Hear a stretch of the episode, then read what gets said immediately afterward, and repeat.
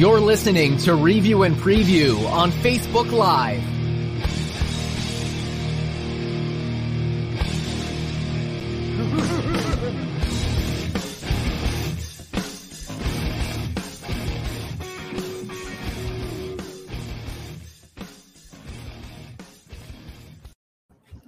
Ho, ho, ho! Merry Christmas!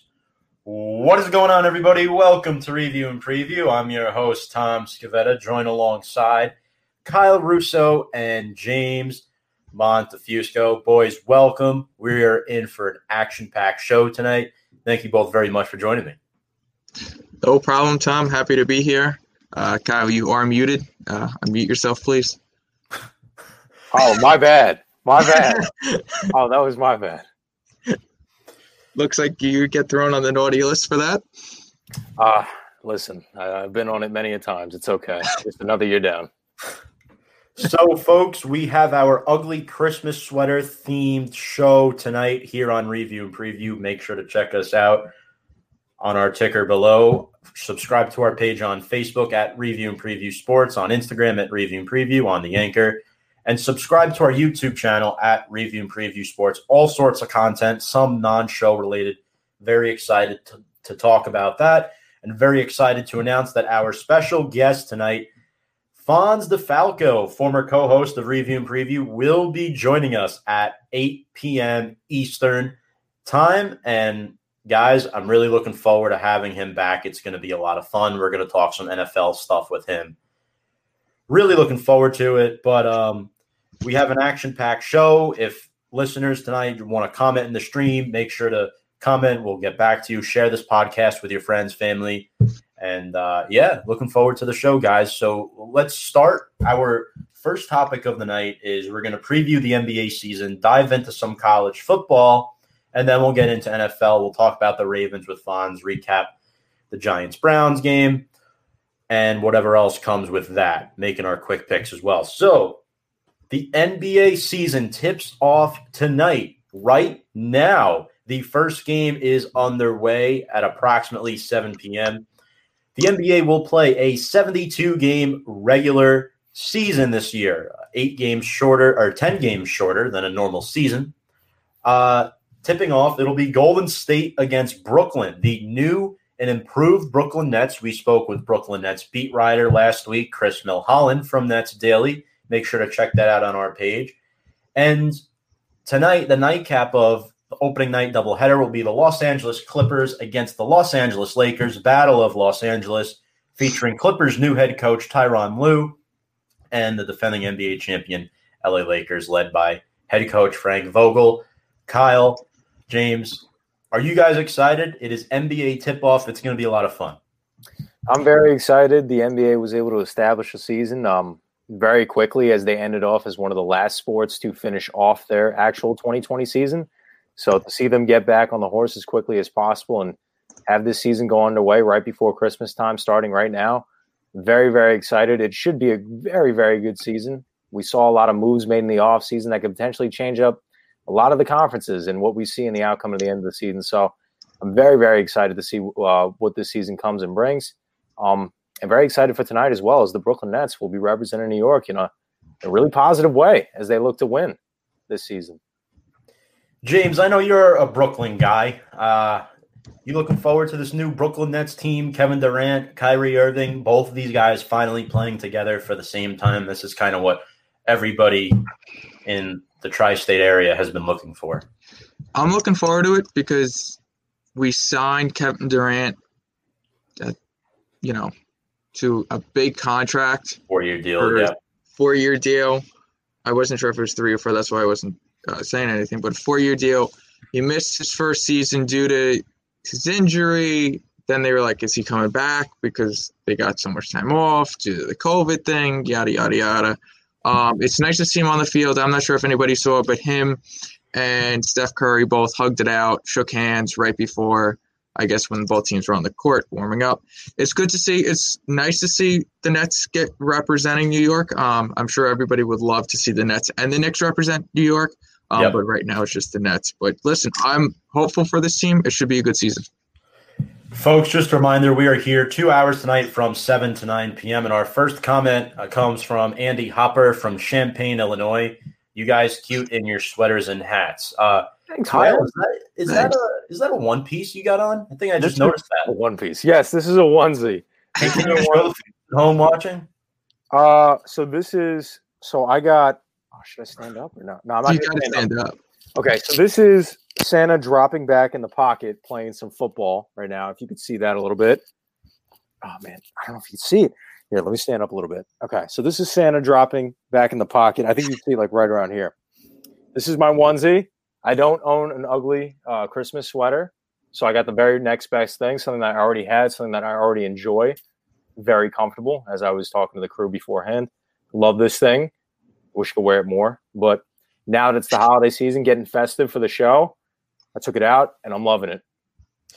Awesome stuff. Awesome stuff. And actually, my next question is to you. It is about Golden State. I believe they will play on Christmas as well. But this opening game tonight, I got to ask you, how does Klay Thompson's injury impact Golden State's lineup this year?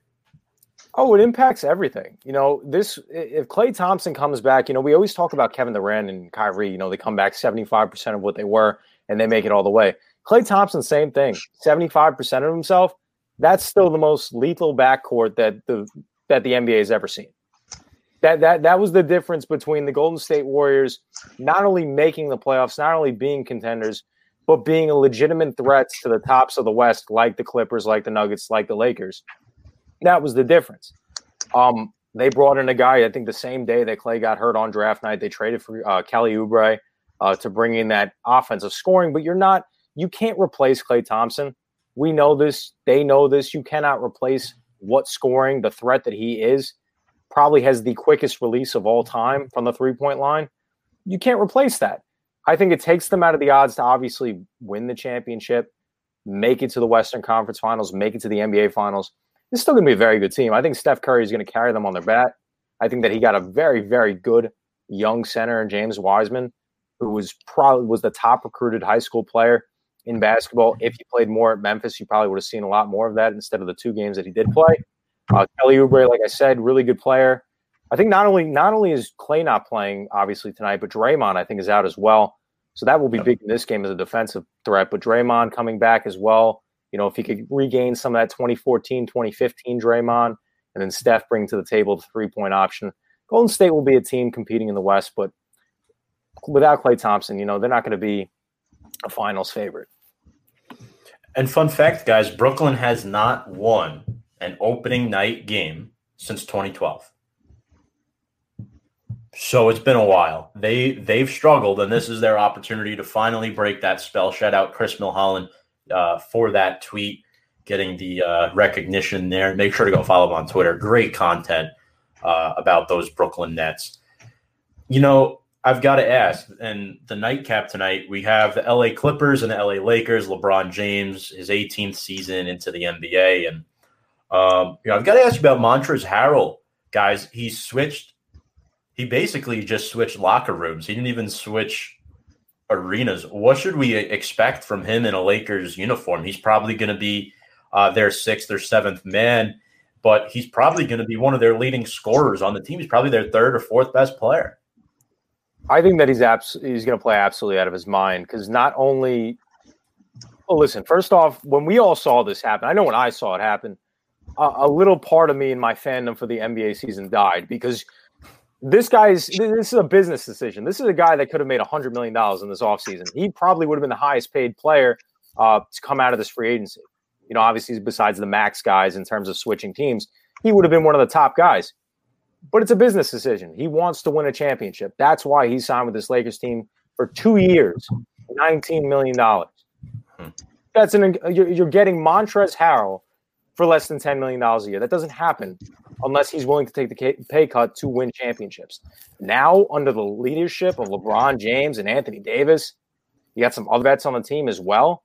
Yeah. Dennis Schroeder, a guy who's been around, great player as well as they uh, who they acquired. Wes Matthews, who they acquired some great talent on that team. Kyle Kuzma. Kyle Kuzma as Mhm. well. He just signed an extension, three years, forty million dollars. He said the same thing. He wants to learn under LeBron and Anthony Davis and continue to win championships instead of worrying about the money right now.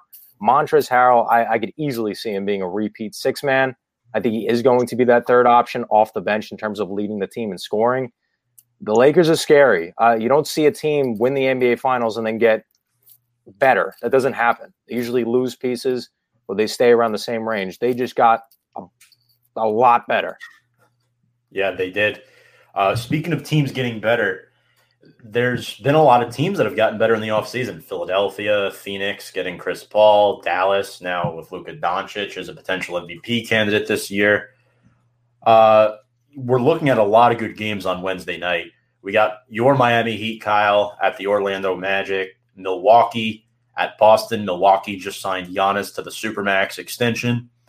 Utah at Portland, excellent Western Conference matchup featuring two great guards, and then Dallas at Phoenix. This is going to be a lot of fun. But um, you know, I've got to ask you, Kyle, what do you expect from your Miami Heat this year, and who do you think will be the third scoring option behind Jimmy Butler and Bam Adebayo? That's really tough. That's what do I expect from the Miami Heat? First off, I expect them to be in the same spot that they were in last year, not NBA Finals, but in the same range in the Eastern Conference, even with the addition of the Nets. I think that uh, the addition of the Nets, the addition of Kevin Durant and Kyrie being healthy with the Nets being a bigger presence within the Eastern Conference. I think you see them and the Bucks go around the number one, number two seed. I think you see Boston at that number three seed. And I think you see Miami at that four spot. Yeah. Because Toronto dropped off. They lost Gasol. They lost Serge Ibaka. They're going to take a hit. Philadelphia, although they did add some nice pieces, they uh, added Doc Rivers, who I think is a very competent head coach, a very accomplished head coach in this league. Obviously, a lot better than Brett Brown. I still think that they're missing some pieces, and I can't put my you know faith and trust in a player in Ben Simmons if you cannot shoot the basketball come year five. I mean, we'll see what happens there. Indiana as well. I like Indiana a lot, but they never really seem to you know they're they're they're, they're dogs, but they don't really get that far. Yeah, Miami Heat. I expect them to be in the same spot, four five range. Um, who's the third scoring option for this team? I think it's the same guy potentially that it was last year in Goran Dragic. I think he averaged around 16 points per game last season or just under that. I know Bam had a little over 16. Jimmy averaged a little less than 20. And Goran was a little right behind 16. Another guy, Tyler Herro, that would be another easy grab potentially. Yeah. It's all depending upon the minutes in which he gets and what he develops in his second year as a pro. We saw in his first year, absolutely incredible player. Mm-hmm. We do a redraft. He's easily the number three or number four overall pick in the 2019 draft instead of number uh, 13, I believe he was, or 14. Mm-hmm. Yep. But Tyler Herro or Goran Dragic, it's really a toss up at that point in Yeah. time. Um, that would be my answer upon who's the third scoring option for this Heat team. Got it. Yeah, I was going to actually say Tyler Herro's got to be that guy for me, 100%. Yeah. Uh, James, I'm going to put you on the spot. If you had to guess a number right now, how many Mhm. games do you think the New York Knicks win this season? Obviously, new head coach, some new players. They got three rookies on their roster. Who do you think? What, what do you think that magical number is? Remember, they're playing 72 games. 72 games. 12. 12. Oh, my boy. God. I think that would be the worst That's team of all time. I think that would be the worst team of all time. I don't think a team has been worse than that. Even when Philadelphia was tanking, I don't think they were that bad. No, I mean, I'll be honest with you. If there's a couple of injuries, I could see it.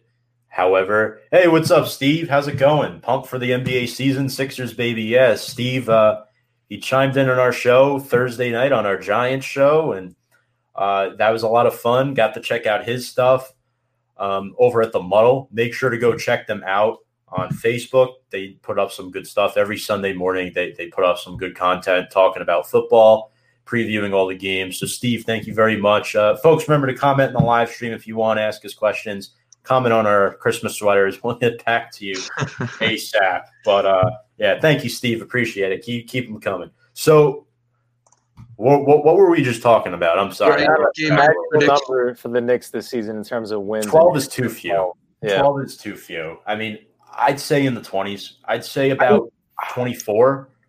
Is it though? Think about it. The Knicks only won 18 games a couple years ago. I think they could get 24 because They had better talent. Mitch is going to be improved. RJ is going to be improved. And look, I'm not a Knicks fan, but I mean, I'm telling you right now, like, I mean, okay, maybe I'm a closet one, but uh, I truthfully think that they're going to win between 20 to 25 games. I, I, I think that's it. They're they're not a good basketball team, but they are going to be better coached. Kyle, remember this is Tom Thibodeau. This is not David Fizdale. So That's I mean, I think 24 wins could be, and you never know. They could surprise us. They they could surprise us for sure. And Hank pitches in a comment. The only team I can think of that would be worse is that Nets team from 2010. They went 10 and 72. Yeah, that was before the nightmare trade when they got in KG, Kirilenko, Paul Pierce. Jason Terry. Yeah, let's uh let's not talk about that. Let's let's not talk that that was those, those were dark days in New York. Um, yeah, I mean, I've always, I mean, I don't know what it was, but since the Nets have moved to Brooklyn, I've gravitated more towards them. If I had, to, I mean, I'm a fan of neither, but if I had to pick one, I'd probably lean more towards Brooklyn. Yeah. Uh, I, I just think the way their organization is run is better than the Knicks, and it's just frustrating. But anyway, uh, the Milwaukee Bucks unfortunately lose their 2022 second round pick. The tampering with Bogdan Bogdanovich, uh, you know, making talks and negotiations with his agent before free agency was officially underway. That really hurt us. We lose a 2022 second round pick. Uh, that hurts. Um, we have a lot of good teams in the East that have rising stars, so you can't make these types of mistakes. One in particular is Jayson Tatum of the Boston Celtics, and I think I think it's safe to say he's he's the tenth best player in the NBA, in my opinion. I think he's a top ten player. Uh, he grew two inches in the offseason, and I, I think he's there. I think he's going to keep getting better. What What do you guys think? I think that you know, in terms of we look at the we fast forward five years into the future and we say who's going to be the face of the NBA, and I think Jayson Tatum really makes a strong argument. Just you know, from what we've seen over the course of the last three, four years of his career, he's excelled every year. He's never had a slump. He's never had a down year. He's never really even had bad games. He, he's been the number one option for Boston since the minute he put on that uniform, and he continues Yeah. to do so. You saw he just got paid huge money to be their guy for the next five years. Um, like I said, you know, as much as I love my Miami Heat team, you know, I accredited Boston and said they're going to be the third seed in the East because that's how good of a team they've built. Danny Ainge has built that team, and that's how good of a player Jayson Tatum is. And I think that's going to continue. Uh, Steve says hated losing Jimmy but- buckets. Dude is a baller and wants to be the go-to. Something my Sixers don't have right now. Very frustrating. Shouldn't have signed Uh, Tobias yeah. instead of Jimmy. He shouldn't have done it. I'm I love Tobias Harris, Long Island guy. Grew up right near my town, but Jimmy Butler is a whole different animal. He's a whole different player. Yeah, they they lost shooting with him too. I mean, they Yeah. brought in Josh Richardson as kind of like a desperation type of move from your Miami Heat. I mean, that was Yeah. pretty much the the move that was made. And now, I mean, I think they're better this year. They did a good job getting some shooting in in the offseason with Danny Green and um, the Tyrese- rookie they drafted, Maxey, Tyrese Maxey. Um, and then did they get Leandro Bolmaro as well? I think I- they might have. I have no idea. I don't remember who, but Steve Steve would know uh, if they did get Leandro. If you can just confirm that for us, but uh, yeah, Steve agrees with us hundred percent. Losing Jimmy was key. Uh, it was it was a tough it was it was a tough uh, Tough. play to make if you're Philadelphia. I mean, they're right there in the mix, and Joel Embiid has proven that he can be that go-to guy at times when you know he's putting in 110 percent effort, and you know Ben Simmons is kind of just a player that uh, is is really he's either really fun to watch or really difficult to watch, in my opinion. He, he can't he can't shoot, and I don't think he's ever going to develop a jump shot. I just don't think that's his game. Triple double machine, night in, night out. But you got to be able to shoot the basketball because when it comes to the playoff time, th- that that's where it counts. Is you have to be able to shoot the ball. a guy I want to mention who's familiar to all three of us here, who basically grew up, grew up in Brooklyn but played uh, a good part of his career at the Garden, is Carmelo Anthony. He came out and said that Damian Lillard is the best teammate he's ever had. Do you agree with that? I think I do. I think I do. Because I look at who Carmelo has played with. He he's had he's had a decent crew. I think in his early Denver days, he played with Kenyon Martin Jr. He played with Allen Iverson. Then when he came to the Knicks, Mari Stoudemire, Jr. Yeah. Some other guys, obviously, I'm forgetting about. But in terms of just good guy, Damian Lillard to me screams good guy, want to win now, want to win here. I'm going to stick with this team because that's the type of person I am. We saw, right? Damian Lillard is a guy that can get a contract from every other team in the NBA, but he chose to stay in Portland because he said, he even said, if I don't win with Portland, that's okay because I want to finish my career here with this team. He's a win type of player.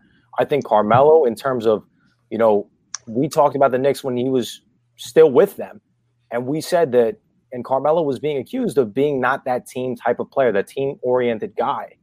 You know, I bring up the fact in the early 2010s, he was supposed to be a part of the big three in Miami. And the only reason why he didn't because he wasn't going to get the money. And that's why he wound up signing with the Knicks. That's why that trade from the Nuggets to the Knicks went through because he wasn't going to be a part of that team. He didn't want to take the pay cut. But now, towards the latter part of his career, you see that happening where he wants to be team oriented first, right? And that's the type of guy that Damian Lillard is. He's a team oriented guy, and you see it on the court. He wants success for every single player on that team and looks to push them. And even Carmelo being the older veteran, you you see that on the court as well. Mhm. With Damian Lillard advocating for him, passing him the ball, hitting him on open looks because he has faith in his teammate. Yeah. James, I can see similarities between those two players for sure. I mean, we pretty much grew up with Carmelo Anthony being the star at the Yeah. Garden. There was no other name that stuck out to me more going through probably middle school, high school than Carmelo Anthony That Jeremy and Lin. And Jeremy Lin. Like, week. Feel yeah, like if you weren't fans of those two, you n- never got talked to. Yeah. They're like, "Well, I don't trust your sports analysis," and I'm like, "Well, okay." Like, so either way, th- those were the only two players that I grew up with. You know, that we saw. Next question, uh, our, our next mini topic here is going is going to be a difficult one, and James Walsh, uh, it's it's a little too early for that, but you're, you're almost there. It's just a few, Season does few more weeks away, and I Start hope, soon, Walsh. I, I, hope the Rangers crush them again this We year. got eight eight games together. Uh, that's going to be a lot of games. It's going to be Yeah. interesting. Sidetrack, but let's move back on to basketball. Luka Doncic. Everyone is saying this guy's going to win MVP at just 21 years of age. Uh, I mean, I'm not going to say that he isn't the front runner, but I mean, you're talking about going against the guy who's won back-to-back MVPs and Giannis Antetokounmpo. What could Luka potentially do to outplay Giannis at this point? I mean, I, I think we've I don't think we've seen the best of Giannis. Obviously, we haven't seen the best of Luka, but these are probably the top two candidates. I think at this point, Harden's kind of fallen off that level a little bit. Is do you think Luka? Do either of you think Luka should be the front runner this year, or it should be Giannis? And Luka's kind of like that underdog, that number two guy that's kind of like trying to pop in there. Hot take. I don't think it's either. I think it's Anthony Davis. Because LeBron James has been very vocal about what the plan is with Anthony Davis. And LeBron James has said that, you know, he's taking a step back. This is Anthony Davis's team. He, he's passing on the torch. And we saw what that duo can do. Mm-hmm. LeBron James is going to feed Anthony Davis the ball, and I could guarantee you that Anthony Davis is going to average 28 plus points a game, 10 plus rebounds a game. He was already the defensive player of the year last year. I could see him easily repeating. That's the type of MVP performance that I think you can see out of him.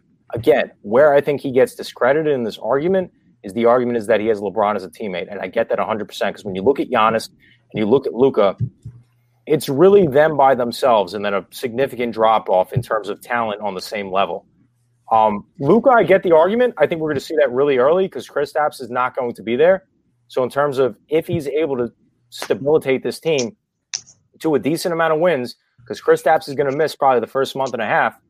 If he if he's able to keep him in that mix around the four or five seed in the Western Conference, I think that's really where the argument starts to heat up a little bit.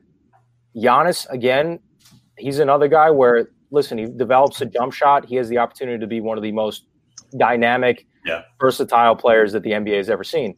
But that's if he does that. You know, if he's the same player that he's been the last two, three seasons, then maybe they're not going to look to give him for a three-peat and they'll look to look elsewhere. Yeah, no, I I agree. I mean, I don't agree with Anthony Davis, but I mean, I, I could see it happening for sure. I, I kind of want to get to this comment on James Harden. Steve brought up. Where do you guys think he'll end up? Uh, Steve, he's not going anywhere. He he's staying where he is. Uh, there there's no team in the right way, shape, or form that would take James Harden right now. I, I think he has to stay in Houston. Philadelphia's backed out. Uh, Brooklyn's backed out. I think that there, nobody. He's not going to Milwaukee. There's no way. You've forgotten about one team that's actually really uh, that's hot on the market for him right now. Denver. Don't say Miami. Okay, Denver. Denver. Well, Miami's no Miami's another team that Denver could use a scorer besides Nikola Jokic. They're the Yeah. one team that could Yeah. probably use him. Yeah, I mean, they have Jamal Murray. Imagine that backcourt. Denver can be a legitimate spot for him to be really, really successful because he has a decent amount of players around him. I've heard the trades would have to include Gary Harris, Michael Porter Jr. I'm a big fan of MPJ, but he hasn't solidified himself as a really, really good player in this league yet. So to give up Gary Harris, maybe a couple picks, and Michael Porter Jr., be it James Harden. And on top of the fact, again, the favorites in the West right now, as much as I like Denver, it's not Denver. In order to compete with this Lakers Clippers team, that's the type of star that you need to really Right. get over that hump. That's the Yeah. move you have to make. And Denver lost some pieces. They lost Jerami Grant. They lost Mason Plumlee. They lost Torrey Craig. So they're going to have to replenish that lineup. And if they have to trade for James Harden to lose more depth, that's going to hurt them as well. It may make their starting rotation better, but you're going to be relying on an ice paper thin bench, something that the Lakers and Clippers don't have. They have loaded benches Yeah. now. So I think that was the issue with the Lakers last year. We didn't like their bench, which is why a lot of us gravitated towards the Clippers if they met in a conference finals, but that didn't happen. Yeah. Um, but my last question here before we quickly run through the Christmas Day games is Chris Paul is on a new basketball team again. Uh, he's now with the Phoenix Suns in a backcourt that features Devin Booker and the front court that features DeAndre Ayton, uh, Bridges, Dario Saric. What do you guys think of this team and what do we expect from Chris Paul in, in Phoenix? I think he's going to be quite all right. I think Booker's numbers are going to go up. I, I think Booker's going to be in that. He's going to flirt with that top ten category too. I mean, uh, he he he went off in the bubble. Him and Jamal Murray, like their careers just erupted in the NBA bubble. And right now, I'm really excited to hear to see Chris Paul. Yeah. No, in terms of, you know, teams that necessarily aren't on the radar but are under the radar type teams that have significant ceilings, I'd say the two teams are one, the Pelicans and and the Suns. The Suns I think are going to be one of my low-key favorite teams to watch this year and analyze because DeAndre Ayton has developed as a great center in this league, but he, he's an under the radar type of player. He's averaged 18 and 12. Nobody knows that because the Suns don't compete. Devin Booker, since he's been in the league, he has been probably a top five shooting guard in basketball, but nobody knows that because he had no team around him. Now you have Chris Paul. Not only does Chris Paul now spread the floor, but also we could potentially see maybe a lob city and throw up to uh, DeAndre Ayton potentially, getting open shots to Mikal Bridges, getting open shots to Devin Booker. When Devin Booker's been averaging 25 on you know double cover defense, now he doesn't have to do that. But Chris Paul at 36 years old is still one of the best defenders in basketball. On top of the fact that he plays at the point guard position. What Ricky Rubio brought, he was that defensive mindset point guard, but he can't average, you know, 18, 20 points a game. That's something that Chris Paul can do. So this team is going to be very, very scary. You bring up a good point. Uh, yeah, eight, eight no in the bubble. It's a shame they they couldn't get in. The West was just too stacked. Yeah. Uh, hey, let's take a look at some of these Christmas Day games. There's five of them. We have the Pelicans at the Heat to start, followed by Golden State at Milwaukee, Brooklyn at Boston, Dallas at the Lakers, and then the Clippers at the Nuggets. Uh, which game are you guys most excited for? Personally, I think the Pelicans might upset Miami on Christmas Day. I think they I think they will too. I think they will too. It's going to be probably it's going to be a very very tough matchup because it's not even that I think as a whole the team is that great, but I just I don't know that anybody can physically compete with Zion Williamson. The body type that he has, throwing that weight around, even though he doesn't weigh 280 anymore, I think he weighs like 260. but it's all muscle at this point in time. He Yeah. lost like 20 pounds in the offseason. Yeah. I don't know anybody that can compete with that. I really don't want to see Bam getting pushed around, but I could see Zion having a uh, having a 25 piece, 30 piece game, and then the rest will come. I was sorry. I was going to say you got Steven Adams to worry about now too. That's true as well. So that's oh boy, yeah, that's gonna be that's gonna be a tough one in terms of entertaining games to watch. I think Luka versus LeBron. That's gonna be that's gonna be because Luka's his his comparison was the international LeBron. That's gonna be a game to mm-hmm. watch as well. That I think is gonna be really entertaining on Christmas Day. We got a lot of good matchups, a lot of good ones.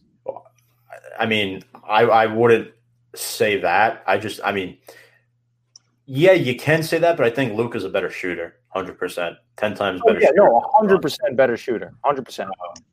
Hundred percent. Yeah. Uh, James, is there any game you're looking forward to? Golden State versus Milwaukee. Your team, Tom, against Golden State. Um, Golden State might have some revival back to them. I don't. We don't know. Um, I want to see how your Bucks react to Giannis getting that big contract.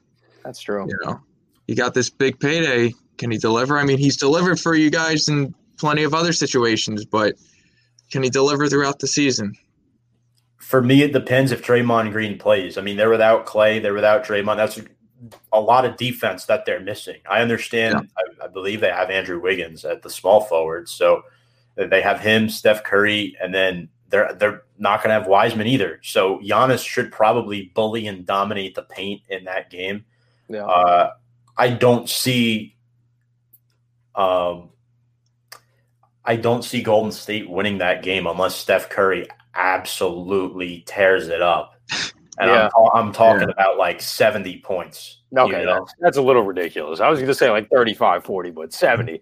Um, I think the problem with that team at that point in time is just going to be James Wiseman. What is James Wiseman? Is James Wiseman going to be, you know, shelled out as a rookie against Giannis Antetokounmpo, and Giannis is going to Yeah. take steps in the lane and just have a field day? I think Yeah. that'll be the question.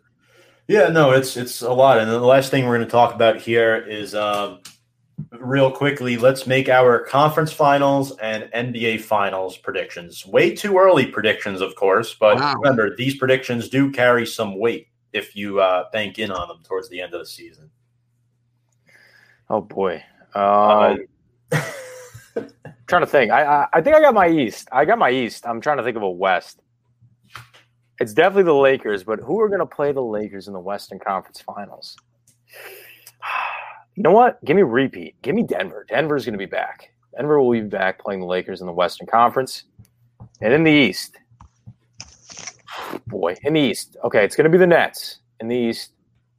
And then it's going to be Miami in the East. Tom, I like your Bucks, but they they they showed You can't win the playoffs. Yeah, they proved that. yeah. Uh, James, oh, I'm sorry. No. Did, did you want to make an NBA finals prediction as well? Oh yeah. Um Lakers versus Nets. Lakers versus Nets. And uh are we doing the actual uh result of that as well? Uh, you can. Laker dude, I want to see seven games. Lakers in seven. Cool. James, you're up. I'm sticking with the East. Uh, me and Russo got the same East. Um, West, I would think the Lakers and the Clippers. Um, and then NBA Finals, Lakers, Nets, but I'll take the Nets in six.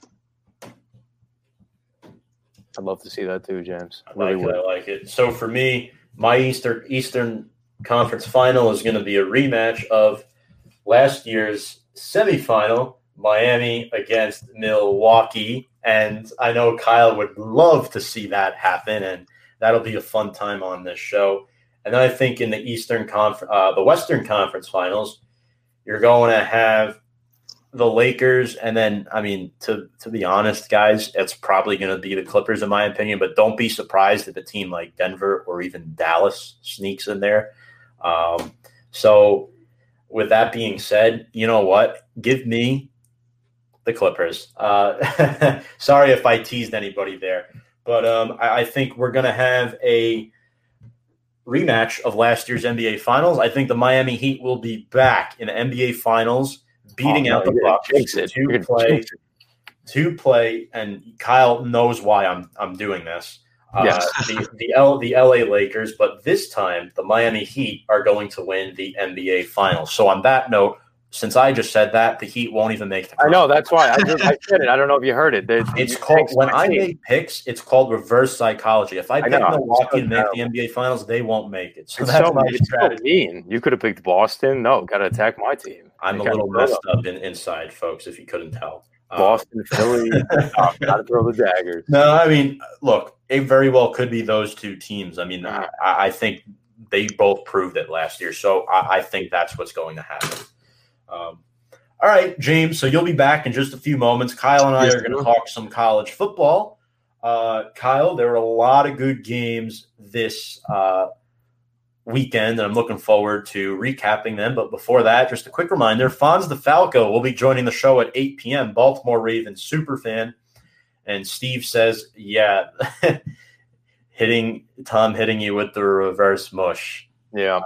uh, as as usual. Which wait until we get to our NFL picks later. It's going to be so- something really special." No But, doubt. uh, all right, so real quick, I mean, the Pac-12 we're not going to spend too much time on because that really didn't have much implication. But or Oregon, who wasn't even supposed to be in the Pac-12 title game because Washington backed out, Yep. they were elevated to that spot. They upset number 13 USC, who was undefeated, 31 to 24. And Kyle Slovis had three picks in this game, did not look impressive. Oregon defensive back Jamal Hill had two of those three picks off of him. What happened to Slovis, man? He wasn't even show up. You know, I was talking about Slovis the last couple weeks, and if you notice, not only is his turnover uh, turnovers an issue, but go to his running stats. It's absolutely insane. This man, the last four weeks in a row, has had negative. I believe it's the last four weeks in a row. Four weeks in a row has had negative rushing yards on every single one of his attempts. This week, it was three attempts for negative 27 yards. He kills this team. He's a good passer, a decent passer made some dumb mistakes in this game, but his running is killing this team. I don't even understand why the coach is letting him run the ball at this point in time. I don't know either. Uh, and all I know is that the Pac-12 is probably the, in my opinion, it's the worst of the five of the Power Five. Uh, I think they're like the little brother to those other four. I mean, I know the Big 12 had a down year, but the Pac-12 just didn't bring it. Talanoa Hufanga had 12 tackles and a couple of sacks for USC. He's going to be a good NFL player, in my opinion. Yep. Uh, we move on to the SEC championship game. Alabama defeated number seven Florida. I don't know how the hell they were number seven after last week, but uh, they beat them 52 to 46. Kyle Trask, uh, very nice. Uh, Kyle Trask did uh, a job. Now I'm distracted because we got Rudolph in, in, in here. But uh, Kyle Trask against Mac Jones, boys, this was pretty much the one who performed better in this game is more than likely the Heisman Trophy winner. And uh, I predicted last week on my college football show from the stands that Mac Jones was going to be the Heisman winner. In this game, Mac Jones had five touchdown passes, over 400 yards. And I got to tell you something Najee Harris with five total touchdowns. Yeah. Whoa. Yeah. Uh, 178 yards on the ground, two touchdowns, and then five catches with three receiving touchdowns. Kyle, talk to me about Mac Jones and Najee Harris. These boys went off.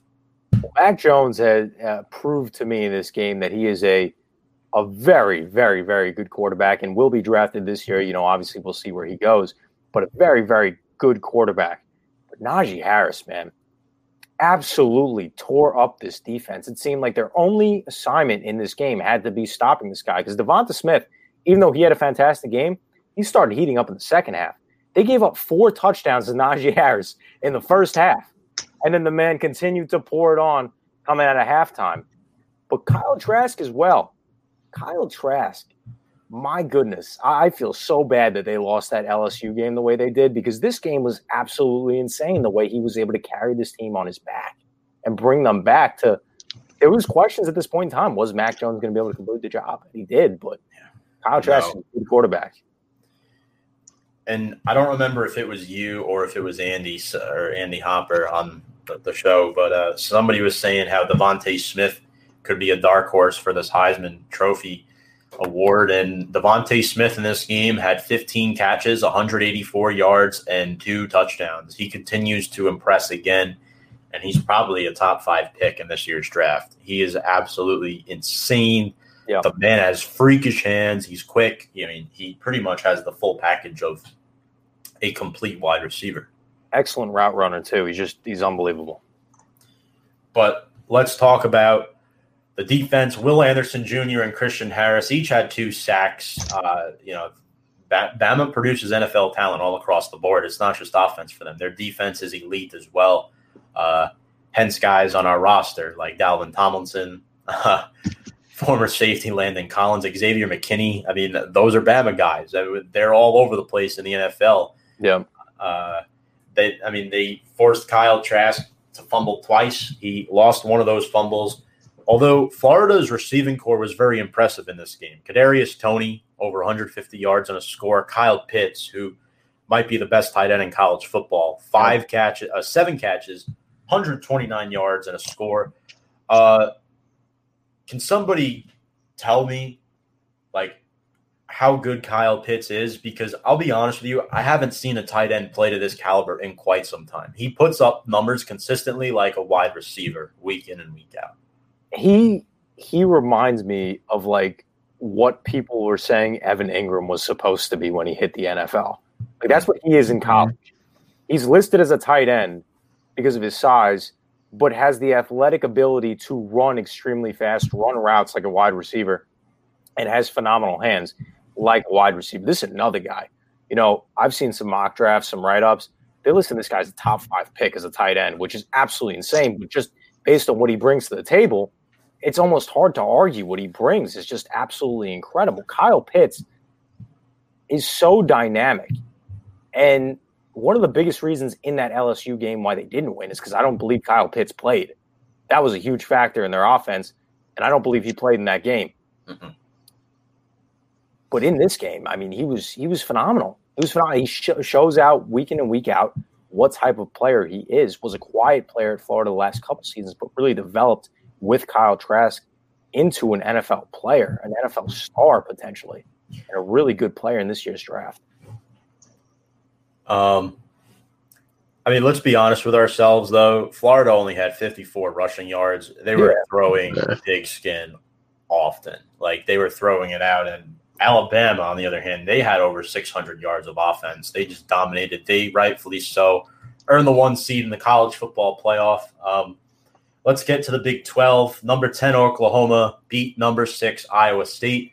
Uh, in my opinion, the best running back in college football right now, uh, Hall. Yes, I did say that because uh, there was a big debate earlier in the season between him and Najee Harris, but I, I stuck with Breece Hall, and you know I went with him, so I got to stay true to it. Two touchdowns in this game for Iowa State. Xavier Hutchinson had 10 receptions. He was big, but quarterback Brock Purdy had three picks. Uh, I did pick Oklahoma to win this game despite struggling to start the year. They have won the Big 12 four years in a row. I mean, they continue to win the Big 12 title game. Uh, Marvin Mims was fantastic. And overall, I mean, I was pretty pleased with the result. I thought Breece Hall would have ran for some more yards, though.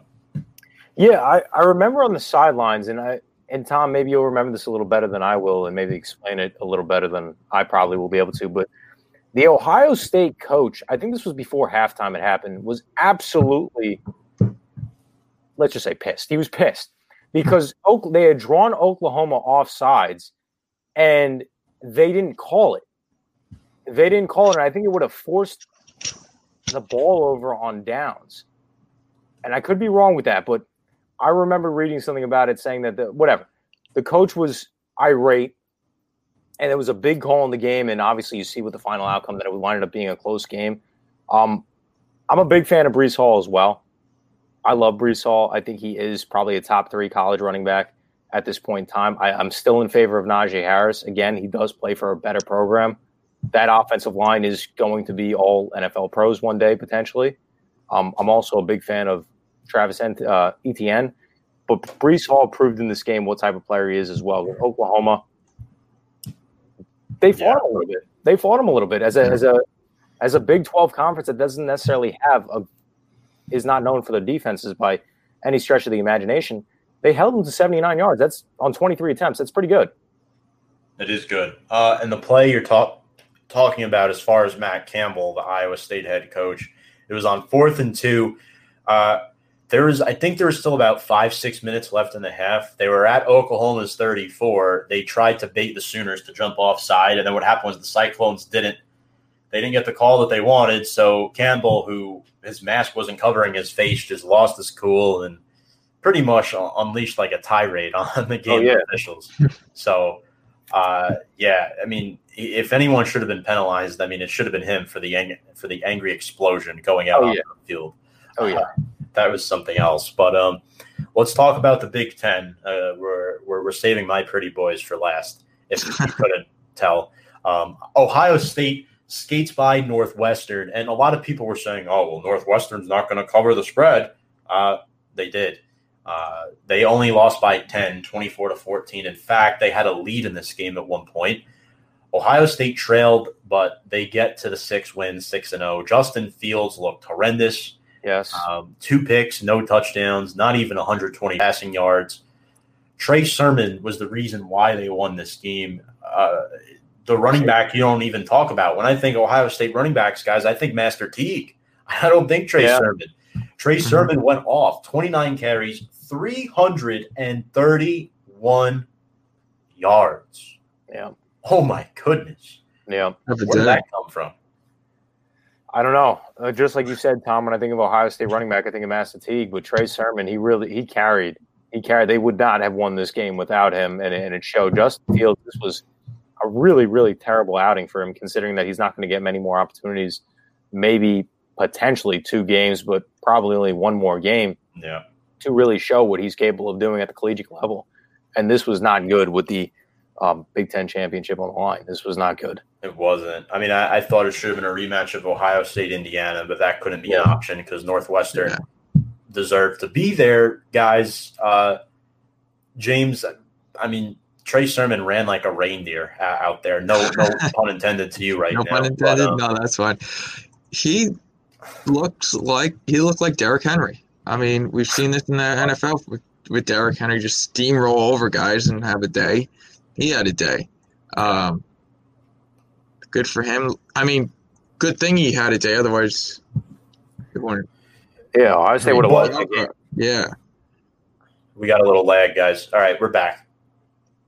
No, James was just saying, oh, you know, good thing he had the day that he did because Ohio State would have come out with the loss, and that would have been horrific. They probably wouldn't even been in the playoffs if they lost that game. That would have yeah. been right. And I mean, people will argue they still shouldn't be in the playoffs, but I mean, they yeah. technically they did win the conference. Northwestern quarterback Peyton Ramsey did not look great. Had three turnovers, two picks, a lost fumble. But their freshman DB Brandon Joseph, six picks this year, had another one in this game. He is absolutely fantastic. Love to watch him play. But let's get to our final game, uh, the ACC championship game which turned out to be a dandy. Uh, this was an excellent day uh, for Clemson fans, and I was at this place called Cheesecake Factory. watching the beginning of the game. What you say? Like nobody's ever heard of it. I mean, I mean, I, I, I, I don't go there often, so I had to.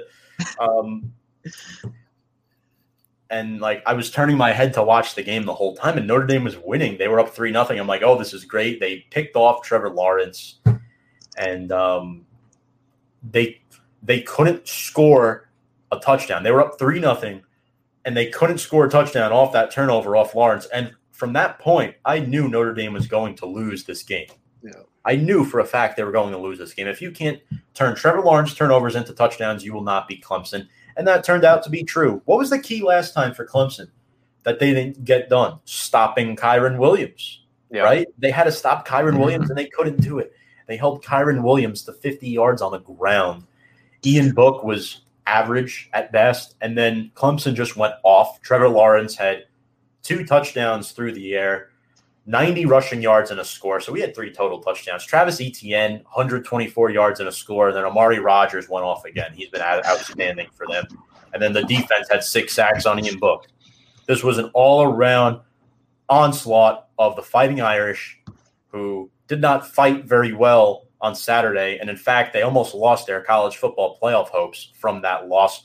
And Kyle and James, it wasn't just that Notre Dame lost that bothered me. It was the way that they lost. Like it, I could live with like a 10 to 14 point loss against yeah. Clemson because it's hard to beat yeah. a team twice, you know, especially a team yeah. like that. Yeah. Uh, what are you, Kyle? What are your overall thoughts on this game? Because I mean, this I mean, this was a big shit show. If we, if we, um, if we rewind back probably about a month ago when they when they met each other for the first time, and um, not even going to go to pronounce his last name. DJ was under center and threw for over 400 yards. Ukulele. You, yes, yes. That's just call him ukulele. yes. Um, went under center for the Clemson Tigers. Obviously, forced an overtime. He was an excellent, excellent, excellent performance by him. But the factor of Trevor Lawrence, again, you don't you don't see it on a stat line. Def- defenses fear him, and you see that in games. They fear him, and that's why they make mistakes. Trevor Lawrence – rushing for 90 yards in a football game does not happen. That doesn't happen Shouldn't for Trevor Lawrence. He's not that type of player. The most rushing yards he had in the game all season was 41, and Notre Dame allowed him to rush for 90 yards and a touchdown. One was just a huge breakaway run. They didn't even touch him, and he walked into the end zone. And then again, when we rewind back to uh, the time they met up the first time, another huge factor was again, not only did Kyren Williams rush for 150 yards and three touchdowns, but Travis Etienne, who's one of the top backs in college, only rushed for 20 yards. Yeah. And we knew that wasn't going to happen again. And we saw that in this game as well. And what was more impressive was he only had 10 attempts, rushed for 124 yards and a TD in this game as well. That's where Notre Dame faltered. And what they forced Notre Dame to do was make Ian Book beat you. And they couldn't and they couldn't do that. He couldn't score. Javon McKinley got shut down, man. He was an efficient passer, but he couldn't he couldn't get into the end zone. And that was a determining factor. I think the biggest thing too, guys, was stopping the run because Notre Dame's passing offense, they play off the run game. Yeah. And you look at our offensive line, Liam Eichenberg, Tony, uh, Aaron Banks, our center, Jarrett Patterson, Tommy Kraemer, Robert Han- Han- Hainsey, the best offensive line in the ACC and arguably the best offensive line in the nation. They, they couldn't establish a run. Yeah. And it was very frightening. Kyren Williams only averaging three and a half yards a carry. That's not going to do it.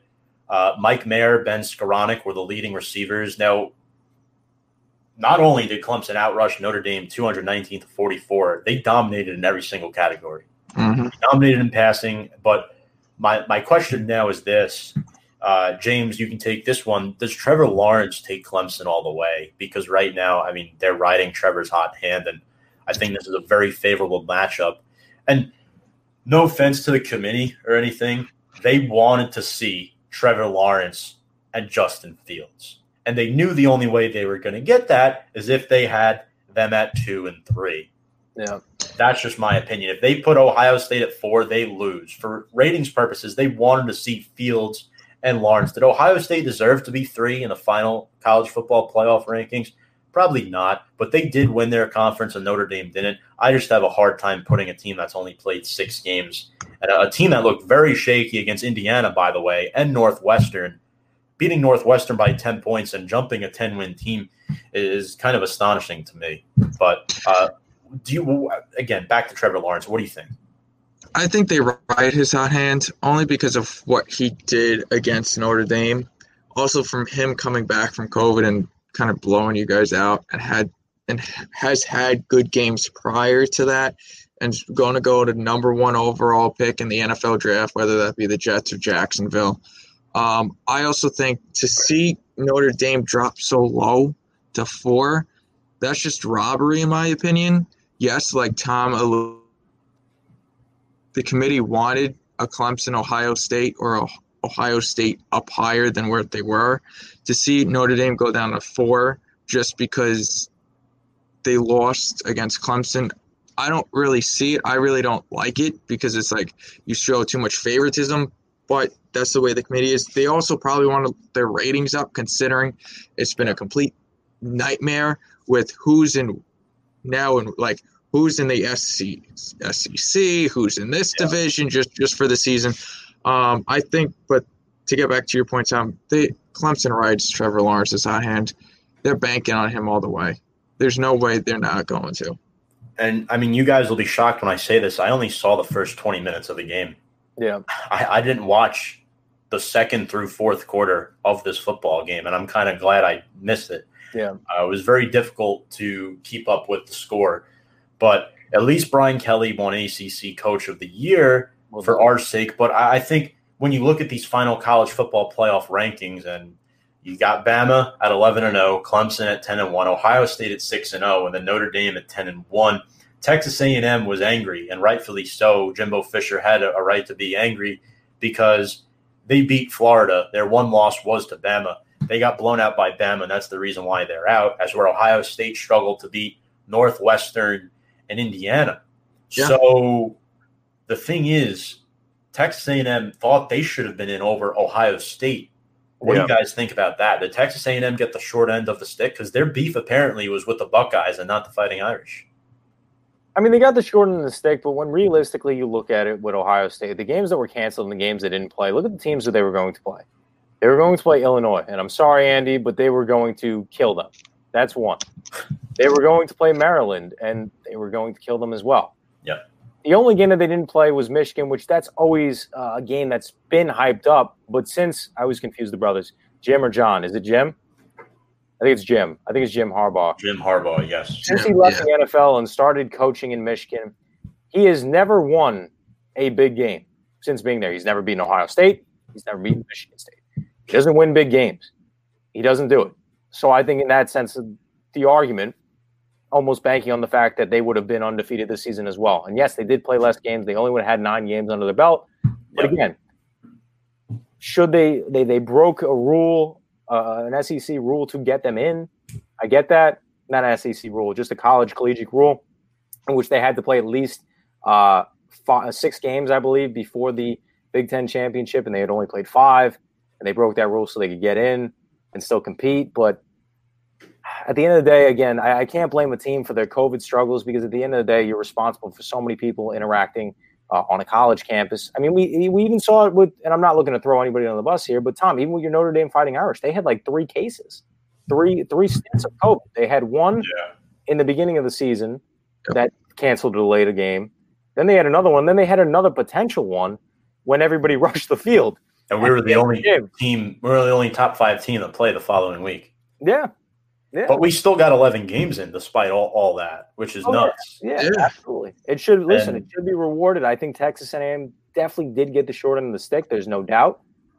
But again, it's like you Yeah. said, Tom. It's all about you know prime time television, what the people want to see, and that's sad, but And- it's the reality.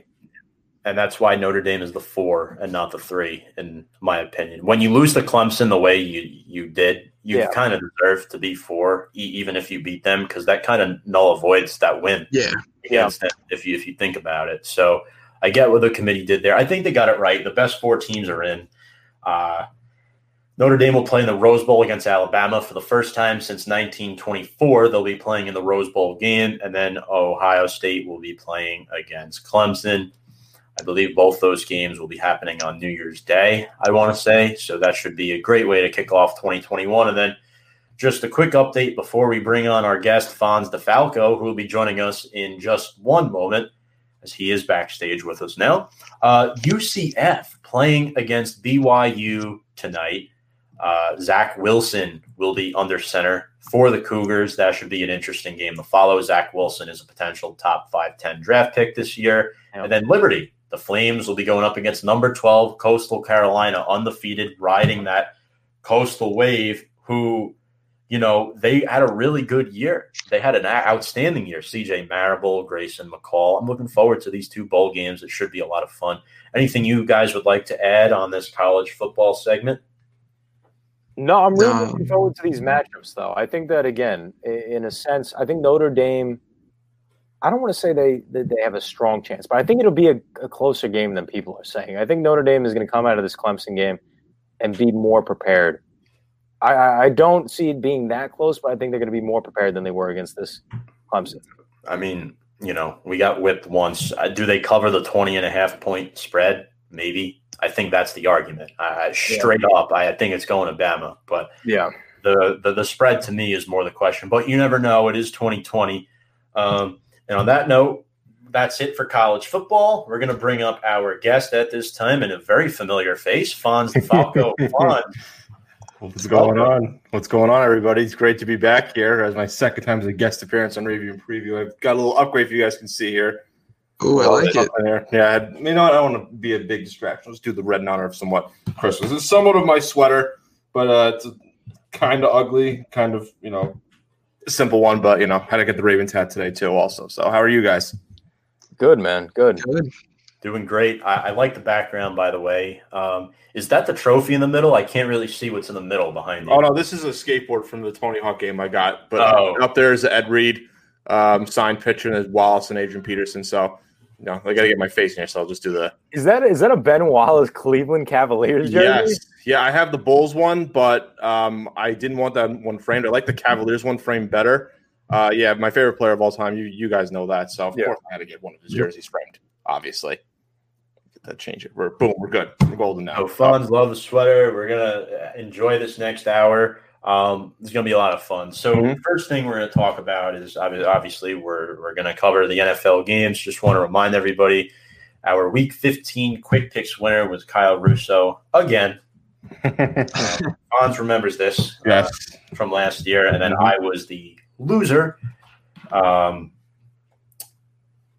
but through 15 weeks, I have hit every single lock. Still, I'm still holding to that, and you're going to hear about it every single week. Uh, you should. until brag about it. Go ahead. Do it up. I'm going to continue to. Bra- I got to hold on to something, but Mhm. Yeah. anyway, um, Fonz, I know you're. I know you're a Ravens fan, but you're also kind of a closet Bills fan. Yeah. A little bit. A little so are I mean, realistically, I think everybody kind of is because they're the only really true New Mhm. York football Mhm. team. And on Saturday night, they clinched their first AFC East title since 1995. Um, it's been a while, and they, the way they did it, they destroyed Denver 48 to 19. I'm just looking at uh, Josh Allen's performance, and th- this guy's an MVP candidate this year. He's been outstanding. Yeah, no, I agree. MVP that no one, you know, is really mentioning. I think he got he's got to get some recognition in there. And I've said this for a while that the Bills have talent on the defense. Had good skill positions. What was the one thing that they needed? And that was a number one, true number one target last year was just Cole Beasley and and uh, John Brown. And they were successful, but they didn't really have that that real connection there. When they traded in Stefon Diggs, I said that's going to help them big time uh, a true number one form, and that's what it's been. I think he's now third in the league in catches with exactly 100, like top five in yards. I think it's about. I think he's number one in receptions. I think he's, he's, number, number. he's number one. all right, so it might be might be number three in yards then, but still, that's what they needed. They they almost traded for Antonio Brown two years ago, and I thought, wow, that's they, they got their guy. But then two years later, they got Stefon Diggs, who won out of Minnesota, was a talented receiver, great route runner, and that's him. The Josh Allen connection is incredible. So yeah, they they stepped up big time, and yeah, shout out to all my friends uh, up at college who are Bills fans. You know, yeah, I am. A, I, I'll say I am a closet Bills fan. You know, I. Uh, I I do root for them from uh, time to time. And yeah, Steve says it perfectly. Diggs was the perfect addition to take Allen to the next level. He needed that number one target, helped him out. Cole Beasley's now is a good number two, number three slot guy who's almost close to a thousand yards as well. This offense is really clicking. Defense has always been stellar too. So yeah, definitely going to be rooting for the Bills too, outside of uh, my Baltimore Ravens, of course. Hundred percent, and you know it's going to be interesting uh, down the stretch as we get towards this Ravens Giants game later on in the show. That should be fun to recap. But did you know Cole Beasley has 950 receiving yards? He's 50 yards away from a thousand. Oh, he's that close. I thought he was in like the 800, like high 700s. He's that close. Wow, I didn't realize he was that close to a thousand yards. That's that'd be the first time in his career too. Yeah, Two two thousand yard receivers. That's perfect for the for that offense there and for Buffalo. and the guy I really like too is Gabriel Davis. He's kind of just came out of nowhere. He's- Gabriel Davis. Stepped up. He was like a late round pick for them too. And I At UCF, right? Central Florida. yeah yeah and another guy I'm a huge fan of Zack Moss, Utah's all time leading rusher. I was a huge fan of him.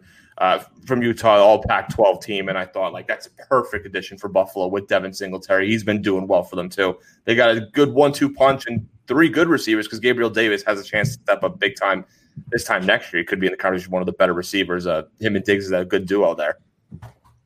534 yards of offense too. I mean, it's just kind of hits home saying how far can this team go in the postseason because two out of the last three years they've been in it, and they've been one and duns each time. But now it seems that Sean McDermott has this team.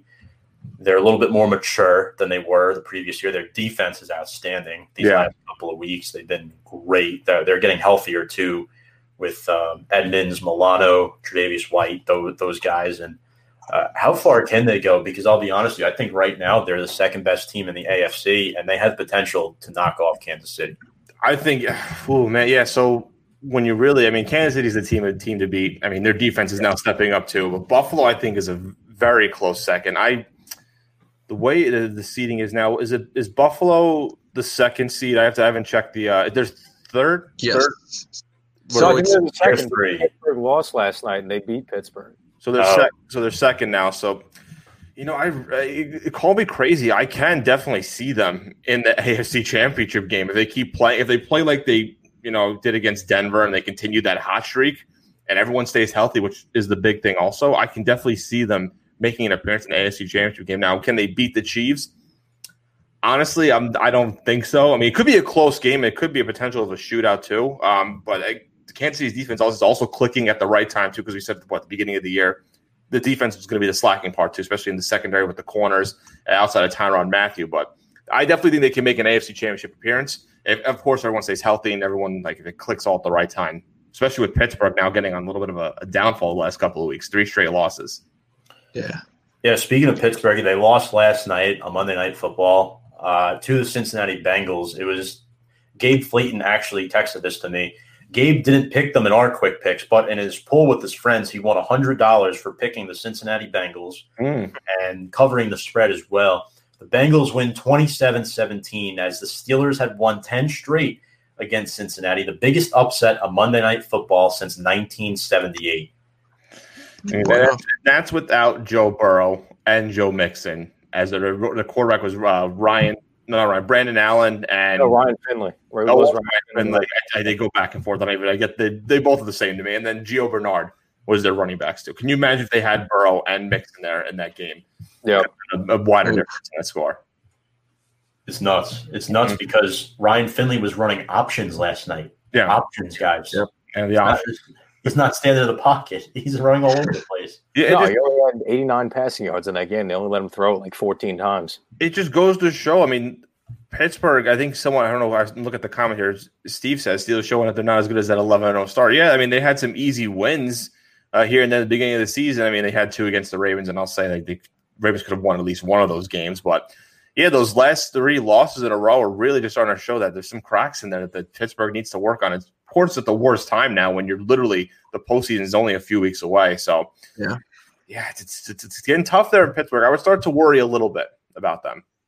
I think it would help if Juju But doesn't damn. Cincinnati, Yeah, yeah. Well, Juju, yeah, that's. I think he Oh, might have to stop doing that. He might have to stop doing that. I think now. Yeah. After that hit from, uh, I think it was Vonn Bell that hit him. I think that's uh, probably should stop doing that a little bit. Yeah. My biggest question with that, it's it's so funny because nobody talks about this factor. Antonio Brown did the same thing, and Mike Tomlin has been established as such a, a demeanor and great coach. He didn't stop Antonio Brown, and now you're seeing with Juju Smith Schuster, and nothing has happened. Eh, They, they built such a locker room and presence that in an organization with such structure and discipline, and with your player that's supposed to be your star in the last two three years, whether it's Brown or Schuster, has not been that. I don't know. I just find that astonishing. Yeah, I think, I think what the case with Brown is he was always a consistent hundred yard receiver, thousand yard receiver. Maybe let So him you couldn't argue. You couldn't argue with him. You Yeah, let then, then Juju had the one good year for what was it like a, over a thousand yards, whatever, Pro Bowler. Yeah. And then the last two seasons, fumbles, you know, injuries, and just not showing up in big moments. So that also could be a factor too. If he was playing like he was in that second year, then they maybe would let it slide. But I think because the play on the field too is not helping his case. Yeah. Yeah, that's an excellent point. But um, another team we need to discuss um, is your Baltimore Ravens. I, I know Right. we're going to touch upon them later as well, but they destroyed Jacksonville on Sunday, forty to fourteen. They- Tyler they- Huntley got it. Tyler Huntley got it in the back, a four string quarterback. Yeah, that was fun. But Fonz, they've won three straight now. They they were five and one. Then I believe they lost a couple in a row. Right? They lost like three or four, something Yeah, like yeah. It was, it was a bad it was a bad uh, stretch they had to in the middle of the season. They almost lost to Philadelphia too. That was also uh, that could have been uh, that could have been something else too. It would have been a different story. I mean, tell us. I mean, seven Pro Bowlers is great, but what's going on in Baltimore? I mean, I, I kind of made a statement last week, and you know how I am. I'm, I'm always going to state my uh, opinion on things, but I'm kind of concerned about Lamar Jackson and his long term status as uh, an NFL starter because I think the older he gets, the more his game is going to have to adapt, where he won't be able to withstand all these hits. Yeah, no, and I and when you said that, I totally agree. I could definitely see that being a problem down the line. Listen, it's it's hard to replicate that MVP season he had in his second his second year. I wasn't expecting him to have that same season or even greater numbers because I mean that was a historic offense and everything too. But you know, part of it could be on the it's really on the play calling too. I think they needed to address the. I kept saying I said I think every show I've been on the wide receiver section they needed to kind of work on too. I like Hollywood Brown. Don't get me wrong. I like the guys like Miles Boykin. I know that's your guy, Tom. Uh, Willie Snead, but they're all now showing that they're number two, three guys, some slot guys. Yeah. They they needed. I see that comment from Steve. By the way, it was cramps, guys. Don't worry, it was cramps against the Browns. But but uh, back to my point. They.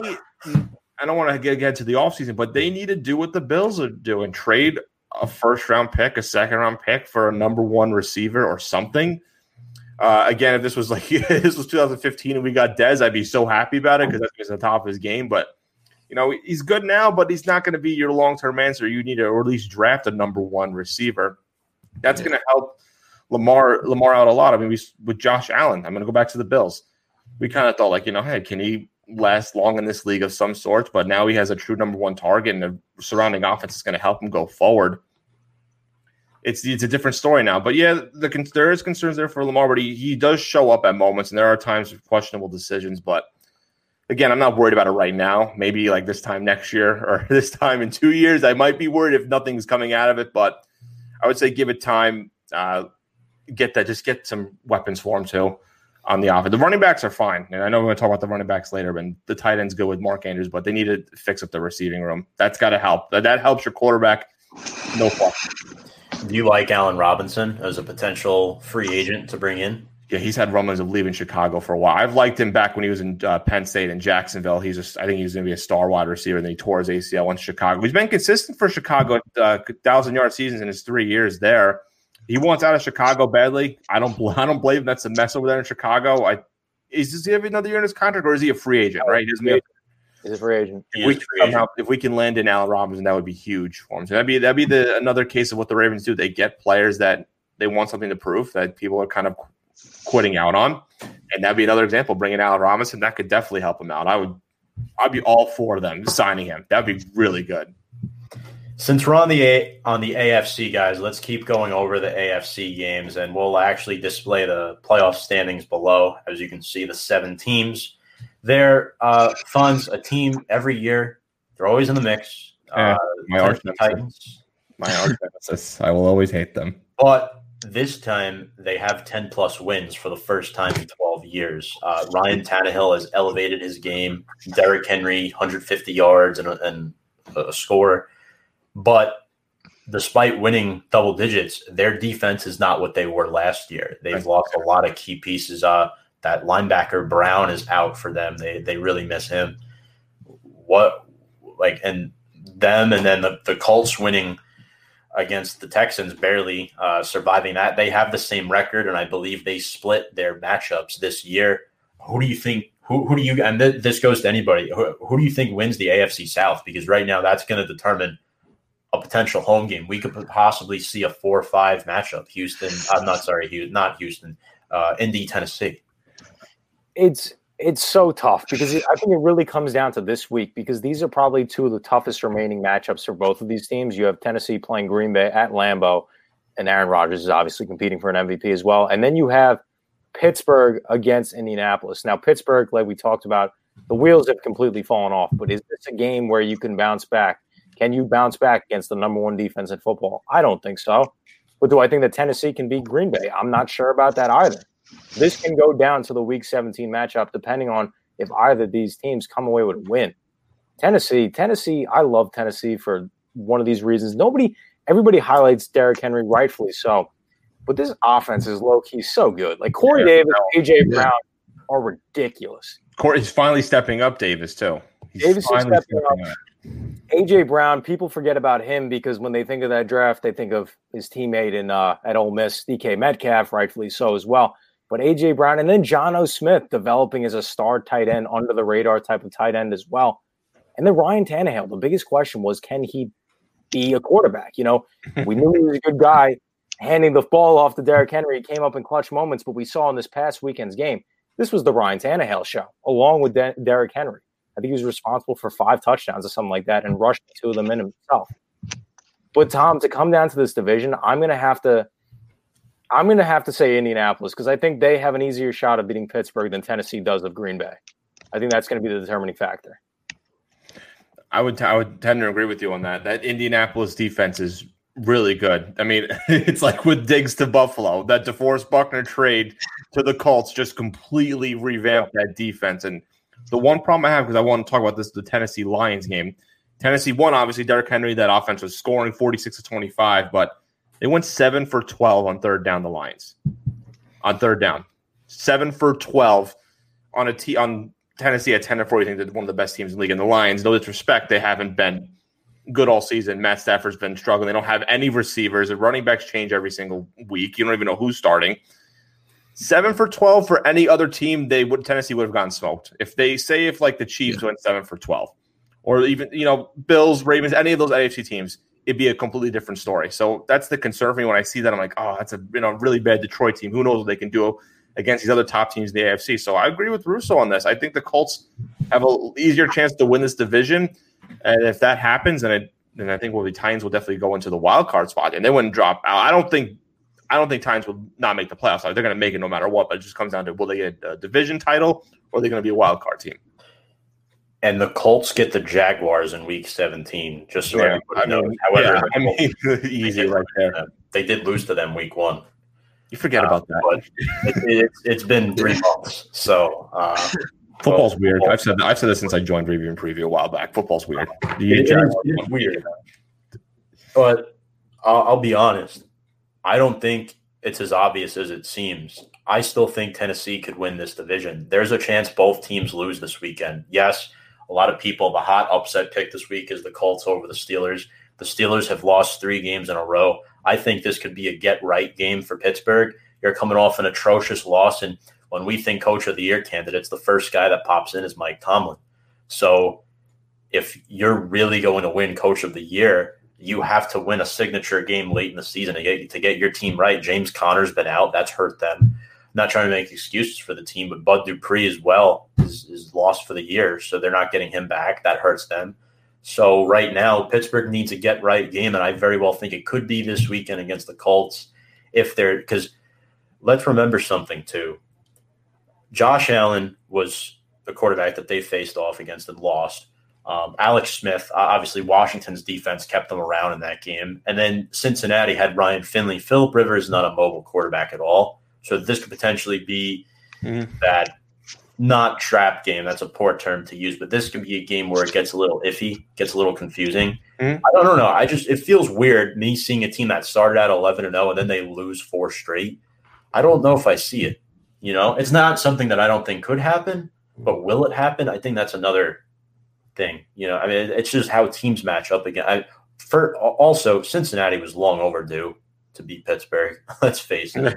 yeah, true. That's true. That's true. I, I think if you're going to go with an upset this week, I probably would go with the Colts. That would be the most obvious upset to pick. And then another game too, the Miami Dolphins, who have been turning a lot of heads this year. They're nine and five. They beat New England without DeVante Parker, without Myles Gaskin, without Jakeem Grant, without tight end Mike Gesicki.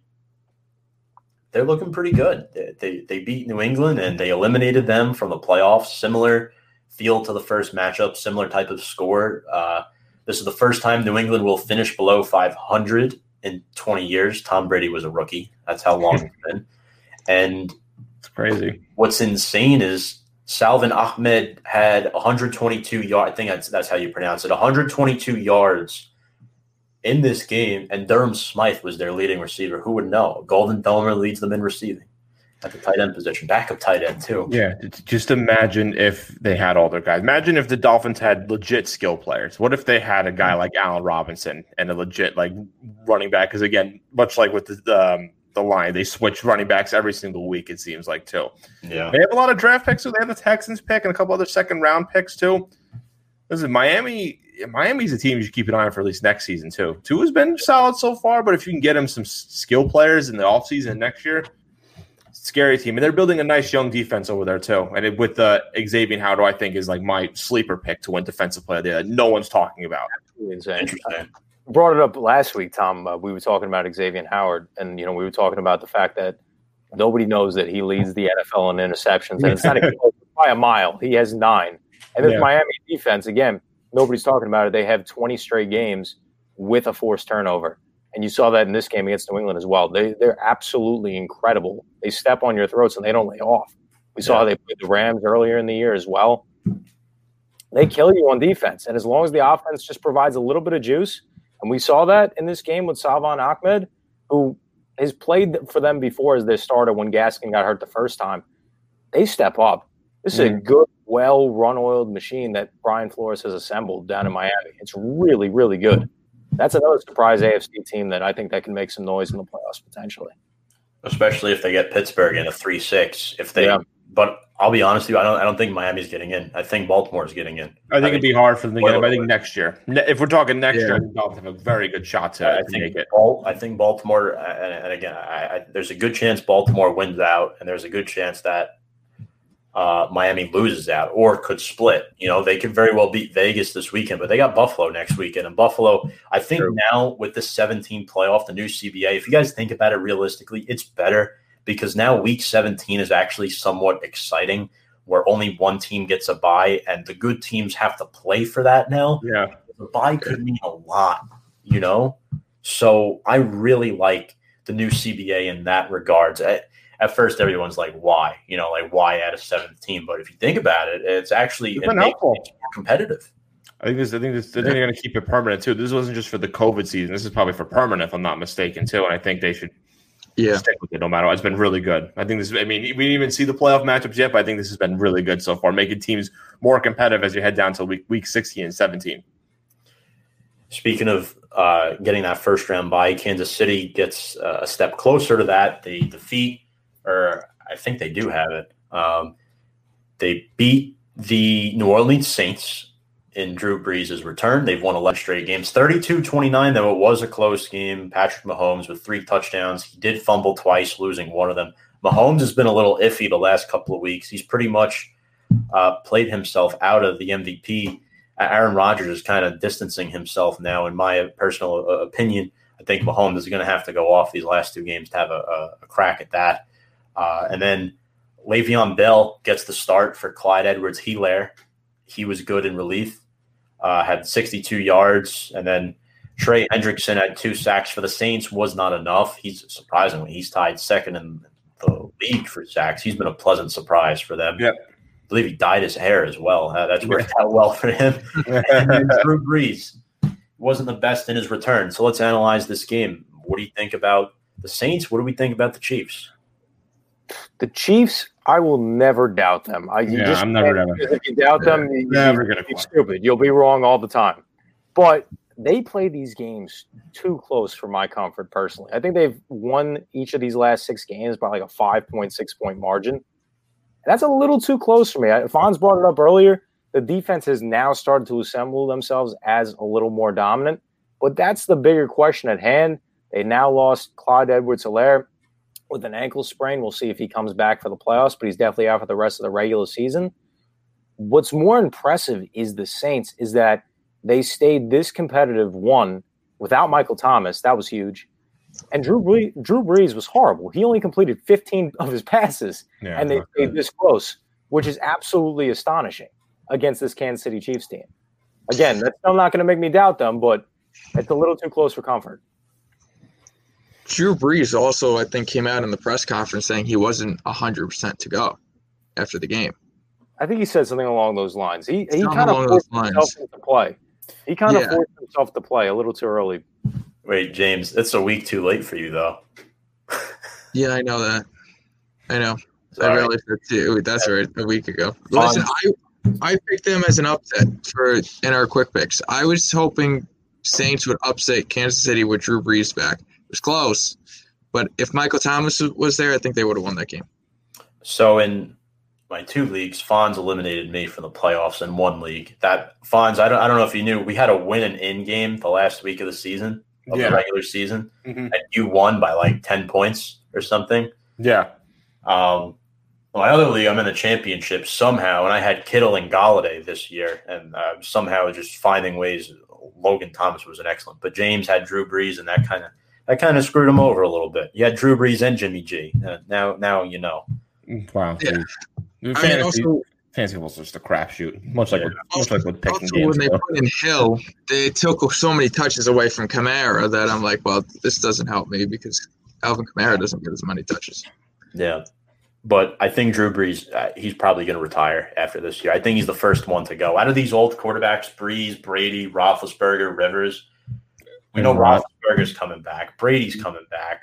I think Brees is the first one to go. I know I'm I know Rodgers coming back, but you would put him in that conversation too of like the older quarterbacks, obviously, mm-hmm. right? Yeah, I, I, I would. The only reason why I'm kind of skeptical is because he didn't start to like yeah, you know, yeah, you, that's a good point too. That, that, know that is a good point too.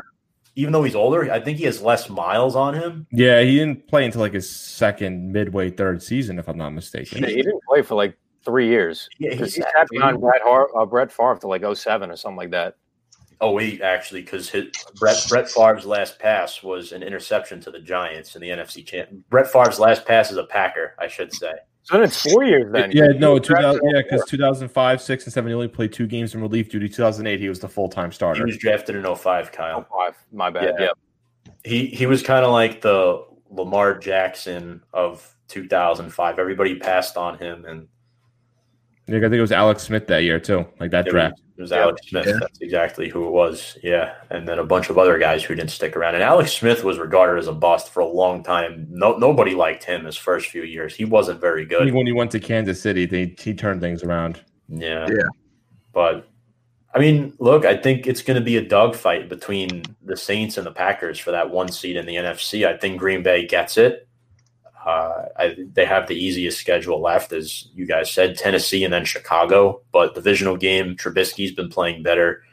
Um, yeah, it's going to be really fun to analyze. Chicago winning a must-win game against Minnesota, really a must-win for both teams. But the Bears somehow these last few weeks, the Bears have now gone from a lifeless offense to scoring 30 plus points in a game with Trubisky. He continues to win. David Montgomery, 150 rushing yards. Uh, Dalvin Cook was great. Justin Jefferson was great, but the Bears, I don't know what it is. They they they they sucked for a good portion of this year. Yeah, I don't, I don't, I don't get the Bears at all. The, going from Trubisky to Foles back to Trubisky, it's they're all over the place. Uh, I don't know what what's their where does their I don't think they're even they need a lot to happen if they would consider or they eliminated if I'm not mistaken. They're not even They can still make it as a wild card. They, they need a lot to go in their Yeah. favor right, if I'm not mistaken. Yeah. I mean it's seven and seven. Unlike they got they maybe they got hot, hot at the at the wrong time, but yeah, they need a lot. They need a lot of work on uh, Well- like everything. We'll see what happens. I'll be honest with you guys. The Bears could still get in because they have to play uh, the, the Cardinals. They're probably going to beat the 49ers this weekend, I, I would imagine, because the 49ers are banged up. But the Cardinals have to play the Rams the last week of the season. That is a very difficult game. Regardless of what the Rams did Sunday against the Jets, the, the Rams are pissed off. And, uh, you know, they're, they're not going to play like that again. So the Cardinals have the Rams. And then you look at the Bears, they have the Jaguars this week and then they have they could potentially be in a win and in against Green Bay the final week. They could that could be a win and in game for them. There's no other mathematical. This team needs to lose to, for the Bears to get in, or is it that simple? Because I, I don't feel like it, it's no, that. it's, it's not that simple. So if if the Cardinals win this weekend and the Bears lose, they're out. But um, if the Bears win and the Cardinals lose, there's still a chance. And you know the same thing goes for uh, same thing goes for Minnesota. They're still mathematically alive at six and eight. Mhm. which they would need the Cardinals to lose out. They would have to win out, and they'd have to beat the Saints on Christmas Day, which is a tall task. in my That's a- So, yeah. Um, yeah, it's been crazy. That NFC North, you got Green Bay took care of Carolina, and you guys heard the news about Kevin Greene. That was very unfortunate. Yeah, He's that's true. old. All time, I think he was the he's the all time leading sack uh, leader for linebackers. Correct. 160 sacks yesterday. So he was that. And he also played for the Steelers and the and the Rams. And I mean, my dad was telling me things about him when he used to play. So you know that, that was a tough loss. But um, what else? What other games do we got? Um, well, we actually have a comment from Steve. Let's let's get to that. Something about uh, Carson Wentz. This guy's an Eagles fan, Fonz, just so you know. I will say that Jalen Hurts. I've been a fan of him since his Bama days. That guy, Jalen Hurts, is a stud. He is Yeah. good. He's really good. I know. I, I I don't know how. I feel like half Eagle fans love Wentz, half of them hate him. Listen, he's, he was struggling. You know, he he was all good until he tore his ACL in his MVP season, and things kind of just went downhill for him. Right? Yeah. They needed a different spark. He was struggling a lot, getting sacked a lot, but holding the ball on for too long. They had to go to spark with Jalen Hurts, and it's been working out so far. It's just two games, but I think they mm-hmm. Found their guy. I think he's going to be starting for them um, this. I think next year too. I could definitely see Hurts being the regular starter for them. I think the the Wentz era is over. Obviously, he doesn't want to be a backup, so we're going to see what happens with Wentz. My guess. Uh, shout out to Kevin Fitzmaurice from JDF. He said like he could definitely see them going to the Colts with Frank Reich to reunite them together. That could be a possibility. Maybe even Pittsburgh. We'll see. It depends on what happens with the future of um of uh, Roethlisberger, Big Ben. But yeah, I, as for, Eagles fans, I'd be happy to have Jalen Hurts. He's been really good for them, and he's going to be there for a while. He's, those two games have been excellent. It's the future of the league now. The mobile quarterback. That's what uh, you need Yeah. now with him. Yep. I think the the biggest problem with Wentz, and it is probably the biggest reason why I can't say that I don't think Jalen Hurts, I think, will be the starter next year, but it's hard for me to say that as well because the amount of money that they would have to eat Yeah. with Wentz. Yeah. Like If they trade him, that's the thing. Hopefully, they can. Even if they trade him, that they would have to give up so much of their draft compensation and potentially players for a team to take him on And they can't do that. for him. And they can't They do that. can't, they can't afford to do that. Otherwise, they're three and thirteen for like the next five years because they have no cap. That they're screwed Yeah, they'll wind up financially. for Jalen Hurts if they do that. So it's really a it's a lose lose situation at this point in time. I wouldn't trade Jalen Hurts though, too. That's the thing because like he's shown that he's been. Yeah, but- he's, that that's the problem. I think Roseman really messed up this draft. As good as Hurts is, I, I, I wouldn't have taken him, especially after paying Wentz all that money. And that's nothing against Hurts, but I think that's the reality of the situation, guys. pulling the trigger on him earlier, like Steve said, pulling putting Yeah. him in earlier, so you don't see the ending of Wentz like being all terrible, and somewhat to get him of a higher trade value of something. You know, Right. it comes down to that. Although I will say this, as impressive as Hurts has been, he did fumble three times on Sunday. Uh, Yeah. Murray didn't have a flawless game either, but he did throw for 400 yards. Hopkins was good, 170 yards in the air. I mean, say say what you want about Davante Adams and um, who's the other guy, uh, Michael Thomas, but Hopkins is the best receiver. Oh, easily. Yeah. I used to say Thomas. No I doubt. said Thomas for a while until uh, Hopkins had that catch against Buffalo. I'm like, yeah, no, I lied. It's Hopkins. He's the best receiver in the league. I'm not even going to question it anymore. he just doesn't drop passes. It's unbelievable. And go by, going to Arizona, I think, only has blossomed his career more. Oh yeah, competent organization, very good young quarterback. That's going to be a duo Yeah. for a long time. It makes me want Deshaun Watson to leave Houston too, just because Oh, he yeah. deserves a lot better too. Yeah. Yeah. Um, a couple more games I have highlighted here we want to go over. Uh, Seattle at Washington. The Seahawks win. They survive Washington 20 to 15, clinching a playoff berth. Moving into first place are the Seahawks with that Rams lost. Russell Wilson did not look good, only 120 yards through the air. Haskins had two picks. Uh, we don't know if Alex Smith is going to come back, but uh, good for Seattle, I guess. A tough road win. And Um, Washington right now, their quarterback situation is iffy.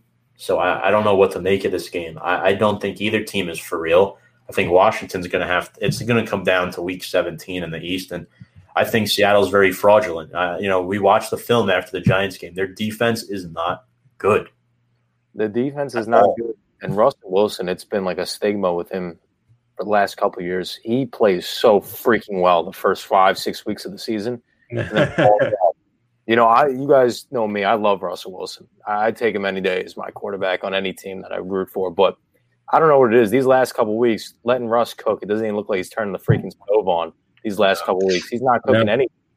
I mean, I Yeah. get it. Washington has a great front four, but what do you have like 114 passing yards and a pick?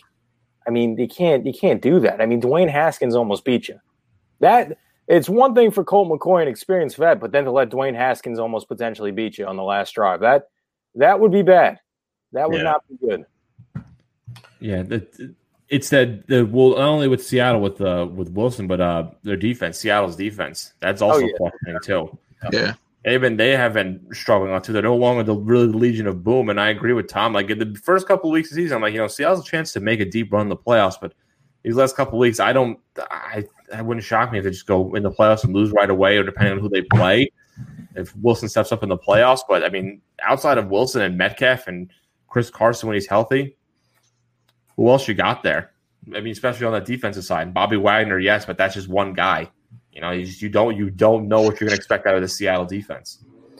I I agree. I think Seattle's a one and done team in the playoffs. I think they lose to whoever wins the NFC East. The last two seven win teams to make the playoffs have won a, a playoff game. Yeah, that's So the, the winner of the NFC East will be if they're play if they play Seattle, they will win. I'm telling you, I don't like Seattle in, in these playoffs. Yeah, I'm really. It's just it's a big question right there with them. Uh, this this next comment's gonna stir up some. uh Dwayne Haskins got to stay out of the strip clubs as well. Yeah, you got to be. Listen, you got to be. Yeah, listen, do listen. Listen, I'm not. I'm. I'm, I'm not. It's, it's your life. Do what you got to do. But in these times now, especially in this situation, and you're also the starting quarterback now, and you already have a lot of controversy to begin with because you haven't been good.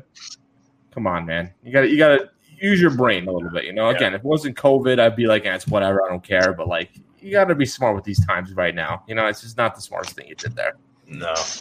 Um, Tampa Bay continues to uh, stabilize their stock as a wild card team, defeating the Falcons 31 27. Brady 7 0 versus Atlanta. Devin White's looked good, guys. Three sacks in this game. Antonio Brown had a touchdown. That Brady AB combo, it's scary. And then Leonard Fournette, all these re, uh, these rejects from former teams. Fournette with two scores. They can still win the NFC South if the Saints lose out think I don't think Minnesota's a give me game for New Orleans. So No. it, it's going to be really interesting. If Tan and Fonz, I think I might have said this on your show on JDF on Sunday. I think I truly think the Bucs have a path to the NFC Championship game. That defense is really, really good. Defense has been very good, very good for them too, and a lot of the the skill guys are now kind of like clicking together now, to, especially with Antonio Brown. Leonard Fournette came in, uh, ta replacing Ronald Jones uh, Jr. Fournette Yeah. with like what was it, two touchdowns, oh, over fifty yards rushing. Yeah, they're all clicking at the right time. It, it, it's it's a difference from like was it week two, week three. We thought, oh, the Buccaneers, is Tom Brady's not going to work. It's whatever. I told people, don't do it. I care about everybody. Don't doubt Brady. Don't doubt Brady ever for a while Yeah. much like the Kansas City Chiefs, and it's it's clicking now. I, yeah, I guess it's against the Falcons, but listen, if they get the right matchup, they have a good shot to even make a deep playoff run in the NFC, especially when you have Tom Brady as your quarterback. What scares me about this Tampa Bay Brady. team is that again, if if this isn't Atlanta, they lose this game. Like Atlanta blew a 17 nothing lead after the halftime. I mean, if this is not Atlanta, you lose this game and that's it. You're you're a wild card team at best, and that's it. I don't know if they're clicking yet. I don't I don't know if it's just you played Atlanta and that's why you won, or you're actually clicking on all cylinders. I was happy to see Antonio Brown get his first touchdown back in the NFL. But again, this was Atlanta. And he played Detroit and then end off the season on Atlanta. So, you know, these are teams you're supposed to be dogging on, not winning by the skin of your teeth. This is that's a little scary for me. I get it, the defensive performance from uh, Tampa, but offense has to be clicking a little bit faster because you can't come back from a deficit like that against a really good team. Yeah, you're right. Not at all. Uh, one other game we want to talk about is the Jets at the Rams. The Jets, sadly, getting their first win. Uh, Jet fans, very mixed reaction from this. And I, I want to defend the Jets and their coaching staff a little bit and their players. Guys, uh, when you play in the NFL, regardless of what your contract says, in my opinion, you're on a one day contract. Uh, Yeah. If something goes wrong, you could be gone. Like, you don't know if you're going to be there next year, man. You got to build your tape. right. You, you can't play to lose. I'm sorry. Like, I, I just don't agree with it. But it does suck. James, what does LOL stand for? Laugh out loud. But what does it really stand for? Oh, uh, yes. Uh, uh, t- t- Trevor Lawrence. Losing on Lawrence. That's what LOL. Yeah, losing on Lawrence. There we go. Yeah.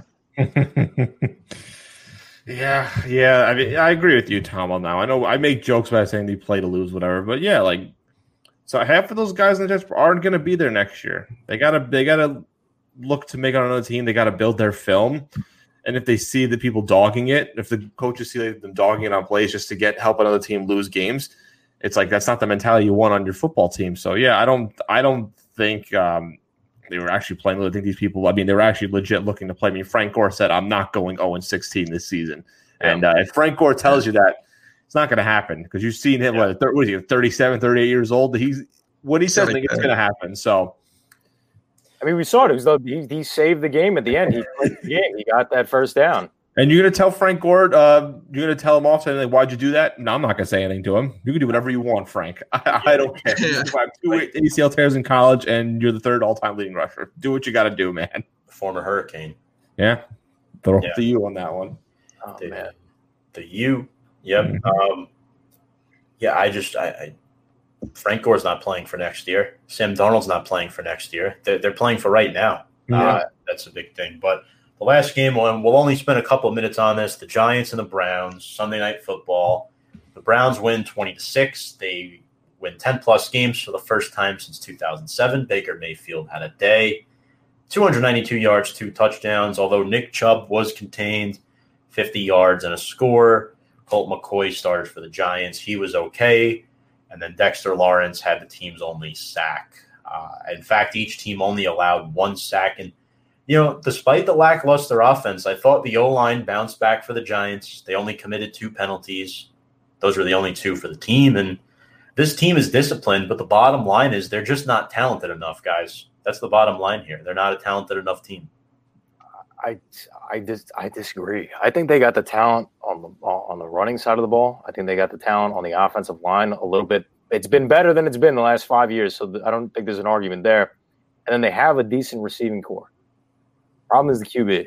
And again, Colt McCoy, you knew that he wasn't going to throw the lights out. You know, even though it was a prime time game, he was going to have 350 yards and three touchdowns. You got to do something. And then again, we fought back and forth with this in our uh, group chat conversation. Joe Judge you know, you never want to be the reason for why your team loses the game. But I'll tell you this: it's the if I'm on the defensive side of the Giants, knowing what we're doing on the defensive side to keep the offense in games, take the points. Please take the points. To do it Yeah. not once but twice. I was trying to figure out that whole thing. I was trying to figure out that fake field. I was trying to figure or fake punter field goal. What I don't know what it was at this point. I don't know. What, I don't know what the play was. Because as much as this team can't score a touchdown, as much as that's been the stigma with this team, because they've scored one touchdown, I believe, in the past five weeks, which is abysmal, it would have been a 12 20 game. You would have had to get in the end zone one time. And the momentum, the mindset would have been completely different than sitting there at, what was it, 20 to 3 at that point in time? Uh, something like that. Yeah. you, you can't you can't do that. And I get it. You, you're a team that doesn't score often. You don't get into the red zone often. You want to be feisty. You want to go for it, but you got to go for the points, especially when you know it's going to be a dogfight. Your defense doing all they can out there because you're losing time in possession. You got to go for the points, in which is given to you, especially when you got Graham Gano as your kicker. He doesn't miss. Well, I'm going to disagree with you a little bit there as well because it's not so much the, and you know, guys, I'm a firm believer in taking the points, but what annoys me more is the play call rather than going for it. I mean, you're you're, you're five and eight, and Joe Judge said field goals aren't going to win us games, and I mean, I, I don't fully agree with that, but I don't fully disagree with it either. For me, I would have taken the points, but I'm more uh, I'm more critiquing the play call selection here, guys. Riley Dixon is throwing it, is airmailing a pass to your starting center, who was quadruple covered in the end zone, and Wayne Gallman takes a shotgun draw with eight men in the box on fourth and two when you used Alfred Morris the entire drive. That was Gallman's first carry of the drive on fourth and two. That's what you're gonna put up against the Cleveland defense. And then Kyle, back to my point earlier, just wanted I just wanted to address this. Uh, as far as talent goes, Cleveland's more talented than we are with the running game. Oh yeah, no doubt. No doubt. But in terms of the receiving core out there, and up until this point, Wayne Gallman had been a decent starting running back in the NFL because he's played a majority of the season for the Giants as the starting running back position. He's Yep. been decent. They, they shut him down early. They had the result to Alfred Morris. We got to get it done in the passing game then, and they just they could not do that. James, I want to get your take on this game before we get to Fonz. What, what do you think went wrong for the Giants? Uh, let's see. Should have been moved out of prime time after they got a few confirmed COVID cases. Not going to lie. I mean, how many games could have been in prime time that would have been? That Jet game could have been in prime time. Kansas honestly. City versus the Saints. It was a potential Super Bowl have been a matchup. How do you primetime not game. prime time? Um, but whatever. Um, Freddie Kitchens is not a play caller whatsoever. He is the tight end coach, and that's where he belongs. I understand he had to fill in for Garrett. Um, but then you, you honestly should just make Joe Judge that guy for the game. Um, to pass it to your center that was covered. Now the Browns must have knew this play call like as soon as it was called because who co- who triple covers a center? Really, who triple covers a center? And think of Graham it like that. was wide open. That's true. I- I- so it's- there, somebody knew something. At least that's my mindset. It was an ugly loss. Their defense is getting gassed. We saw it last game against Arizona. We saw it this week. We're going to see it against the Rams, uh, not the Ravens, because they have a mobile quarterback. The last three games we played a mobile quarterback. We got torched. We're going to up against another one, Fonz in your Ravens, which I'm looking forward to Lamar Jackson playing against us. Um, but our defense will not be able to contain them just because we've got torched by mobile quarterbacks and they're exhausted. That's my take. What are you talking about? Because we we pretty much neutralized Russell Wilson. He couldn't do anything against us. Not he's not as, he's not as mobile as Arizona as um, He's not as mobile as Murray. He's not as mobile. Yeah. Even though they're not going to. Murray's the one that's going to rush for more yards, but Baker Mayfield, you saw in this game, he was impossible to tackle. He's He can, scram- he can Baker Baker Mayfield can be mobile when he's needed to be. he can scramble as well outside the pocket, and that, Right. that's why we only came away with one sack in this game. We're, we're we're giving the defense a free pass here, though. The Browns went were sixty nine percent on third down. The defense couldn't get off the field as bad as the offense was. The Giants had only one drive in the third quarter. Well, because that's look because understand. they're at gassed. time possession. Look at time possession. They almost had the ball for ten more minutes than the Giants did, and that's because the offense can't stay on the field. That's And, why. and also, the, the the the defense was on the field a lot. I mean, I, I see what you're saying. The defense is on the field too much. It's been the storyline all season. And luckily, there was no Odell Beckham storyline in this game, which made the game a lot more fun to watch. In my opinion. If he was there, it would be Look. I, I was more happy to see Olivier Vernon and BJ Goodson. Little little less uh, ravishing, but James Bradberry and Evan Engram. Who the hell is that? Named to the Pro Bowl roster for the NFC uh, with one touchdown reception. You have Yeah. guys like Robert Tonyan with ten touchdowns. Uh, T.J. Hockenson and Evan Engram are, are the best tight ends you could get from the NFC this year. Hawkins. Oh, go yeah. ahead, go, go ahead, Russo. I'll let you go with that one. we were just going to say the same exact thing. Hockenson, we get, but Evan I can, Engram. I can see the I can see the argument for Hockenson. I can see the argument for him. Yeah, Engram. I've I've told all of you guys this guys before. I think Evan Engram's one of the most overrated players in the NFL. I don't I don't like I don't see like he's hurt every other week, and everyone's like, oh, he's gonna mm-hmm. make a big splash in this season. Watch out for him, and he just never does it. So I just I still hold that down that he's gonna be the he's the most overrated player in the league right now. And I don't want to hear that. Oh well, he is a Pro Bowler, yeah, but was it 400, 500 yards and one touchdown? Yep. Eh, Come on, has he been playing every game? Has he been hurt too? A couple of games here and there. He's actually been really healthy th- this year. This is the first the time first time for everything. yeah. First time for everything, but he hasn't. All right, if he's healthy the whole time, then how come he's not lighting up the scoreboard like everyone's saying? Like, I, I don't, I don't, I don't get it with him. I don't Fan get why. vote. You Fan, The fan fans, vote. fans want, the fans want to see him drop passes in the. It's, it's uh, a fifty. it's a fifty. It's a fifty percent vote fan voting now. Thank God it was hundred percent. We'd see like a lot of other players making it too. if Fonz, if I if I'm an average fan and I'm looking at the ballots and you can't vote for George Kittle because he's hurt. Yeah, Uh, if, for me, if I'm torn between Bob Tonyan and Evan Engram, I, and I don't look at analytics, I'm taking Evan Engram because that, that's the more popular name. No, Yeah. I mean that's What the only what about Rob logistical. Gronkowski, though? It was Rob Gronkowski too. He has five touchdowns, more yardage than Evan Engram, and he just I can see the argument for Gronk. I mean, Hockenson, I would say he'd be probably in the NFC to represent the NFC. New, New York bias, more populated Yeah, area. I mean, because I'm thinking of the other tight ends in the NFC. Yeah, you go Gronk, uh, Thomas. Tonyan, Logan Thomas. That's another one too. Like I it just again, Dallas Goedert. That's four right there we can name that are better options. I mean, do you put Hill as a tight end? Do you put him as a quarterback? Do you put him as I a don't wide want. I receiver? don't want. I I'm wouldn't. done with Taysom Hill. I'm done with Taysom Hill with this gadget guy. I'm done. I don't want to hear him anymore either. James, please don't mention his name ever again. Speaking Okay. of Speaking of dual threat quarterbacks, Fonz, let's move into this preview with the Giants Ravens. But which, by the way, I do think Blake Martinez did, did get snubbed from the Pro Bowl again.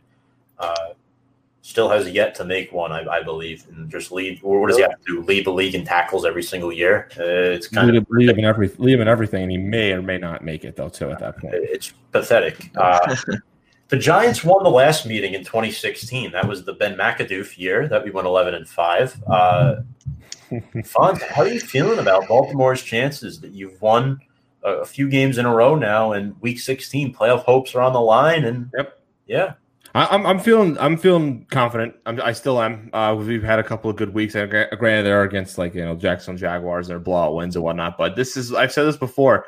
We got the lighter part of the schedule now with the Giants and the Bengals the last two games. That's going to help us out a lot.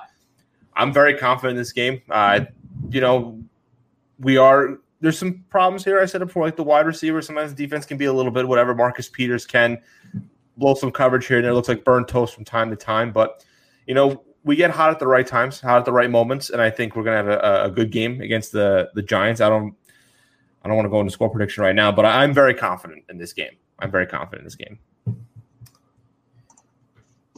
yeah. I mean, it, it, it looked like a winnable game for us a few weeks ago, but but now it sure doesn't. I mean, a few weeks ago you can make that argument because Baltimore was not playing well. Yeah, I'm saying now I'm not confident now because of Right. the last couple weeks of the season.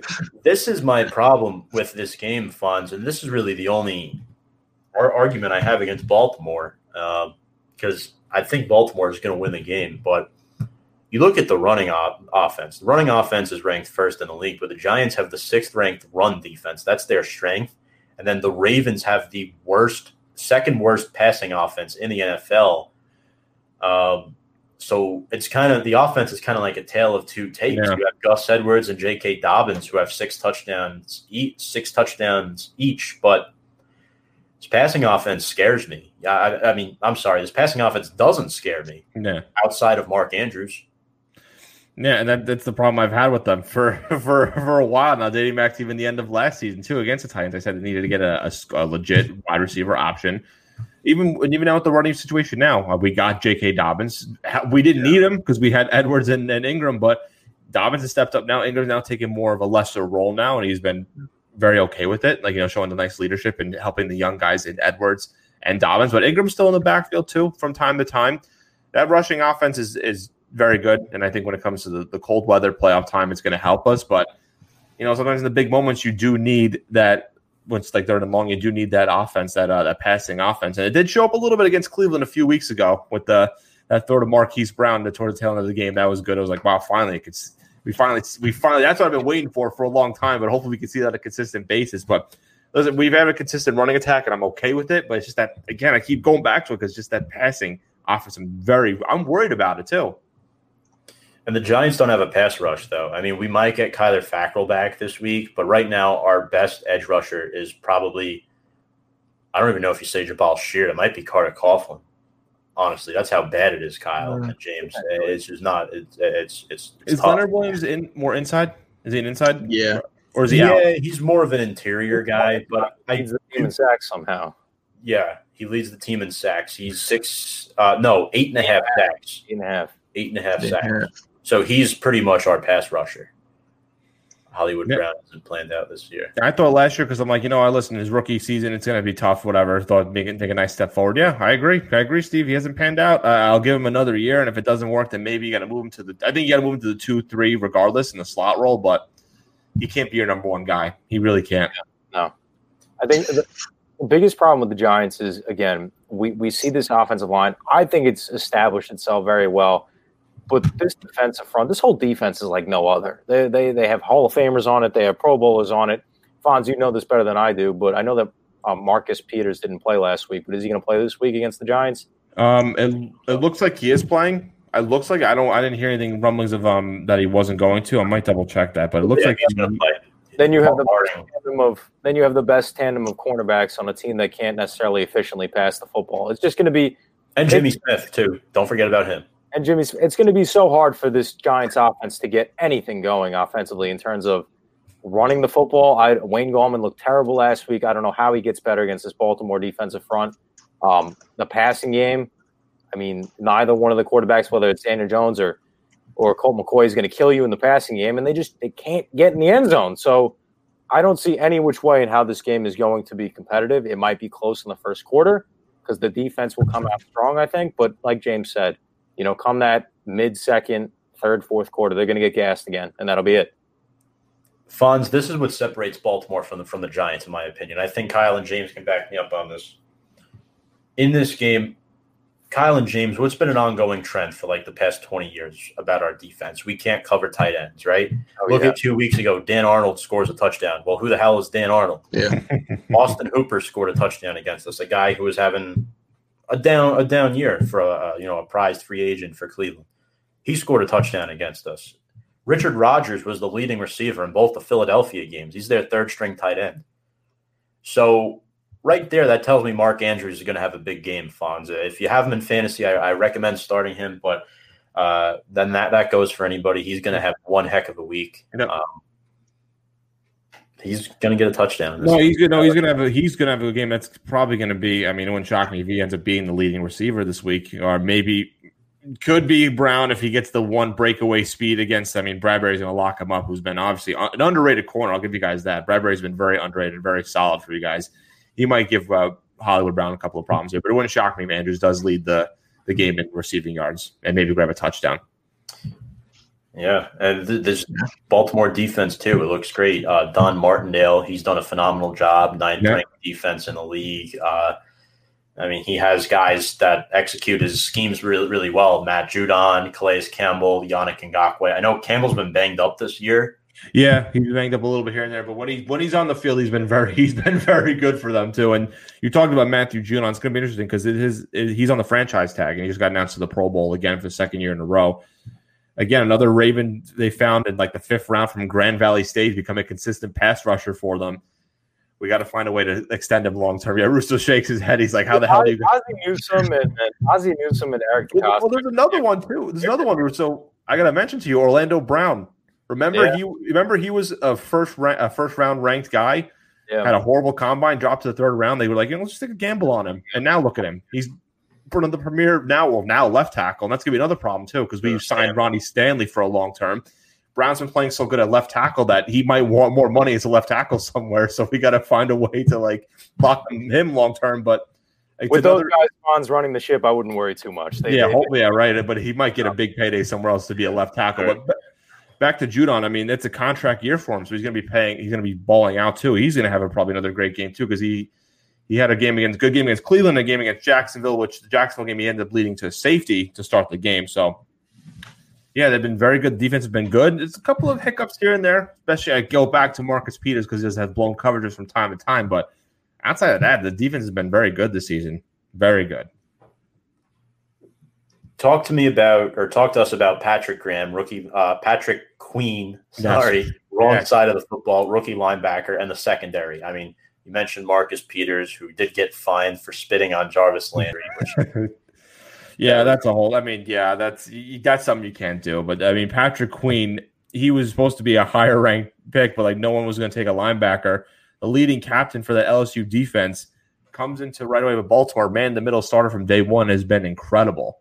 It has been very, very good for that defense. It's probably going to be there for a long time. Again, like Ray Lewis, CJ Mosley, and now Patrick Queen. Not again, we'll see. We'll see what happens though, but he's been on the right track so far personally should have made the Pro Bowl in my opinion. Should have been the Pro Bowl in the middle, but it's you know what, it's fine. I can't make an excuse now that maybe it could be an injury replacement because it is a it is a virtual game this year. But yeah, it, Patrick Queen has been very incredible as a bright future for Baltimore, and the secondary too. Marlon Humphrey's been good. Another another great year for him too. Uh, the secondary when they let go of Earl Thomas. I was worried. Like, but you know what? They have Chuck Clark, who's been good for them too, and DeShon Elliott, um, who's had his moments here and there. Um, they're both him and Clark are young guys, so they're going to develop more and more. And Humphrey's also a young guy too, but they have a lot of combination of veterans with Campbell and Judon and whatnot, and a lot of young guys too, and like Clark and Elliott. And it's a very it's a good combination that's been working so far. I agree. I mean, I think Martindale's done a fantastic job. Marlon Humphrey too. I mean, uh, Peters and Humphrey are really similar types of players. They both punch the football out. I think Yeah. Marlon Humphrey has eight forced fumbles this year. I think he leads leads at least all cornerbacks or secondary players in forced fumbles. It's wild. I, I don't know how you do that from the cornerback position. I know Logan Ryan has about half of that. He's really good at that too. he should have been a Pro Bowler too.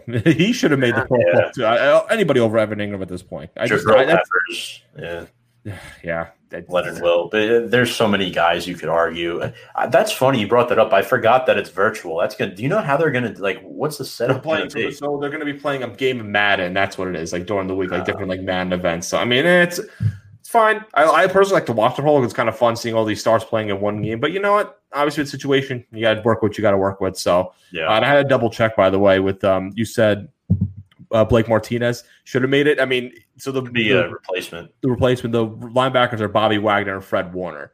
Bobby Wagner's always going to be a lock every year. I mean, you could Yeah. have the for Fred Warner to replace him because Warner's been a little bit up and down this season. So I, I had to double check. I'm like, who did?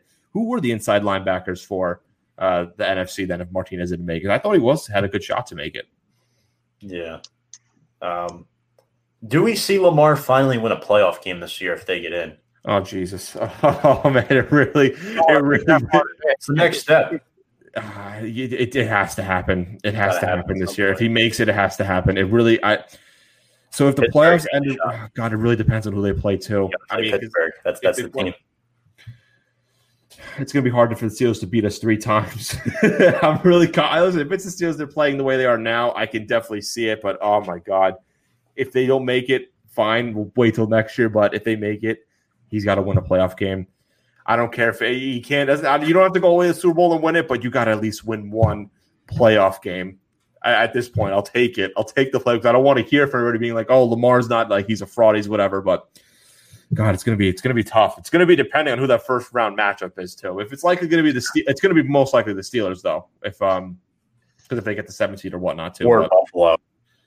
Oh God, if it be Buffalo, that's gonna be even that's gonna be a pain too. But That's who you'll you'll probably get, realistically speaking. oh man, Although I will say this: if the Colts split and you went out, you'd both be eleven and five. I'm pretty sure. Would you have the tiebreaker over them? I I, don't think know we- how that works. I Conference.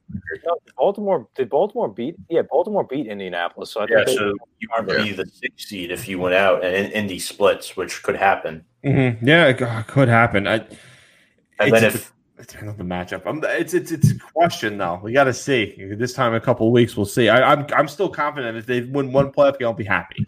Especially because I want to hear from the Lamar critics that like, oh, we can't do it, he can't do it. I just need him one win, so I have to hear the critics. It's so, you probably want to see Pittsburgh in the first round. That's what. I would want to see Pittsburgh in the first round. That's what I want to Okay. I think we have a good chance to beat them too. And it's it's hard to beat a team three times in the same season, in the span of like two months. I feel like they play each other like every other week too. Yeah. Just just throwing that out there. Yeah. Just throwing it out there.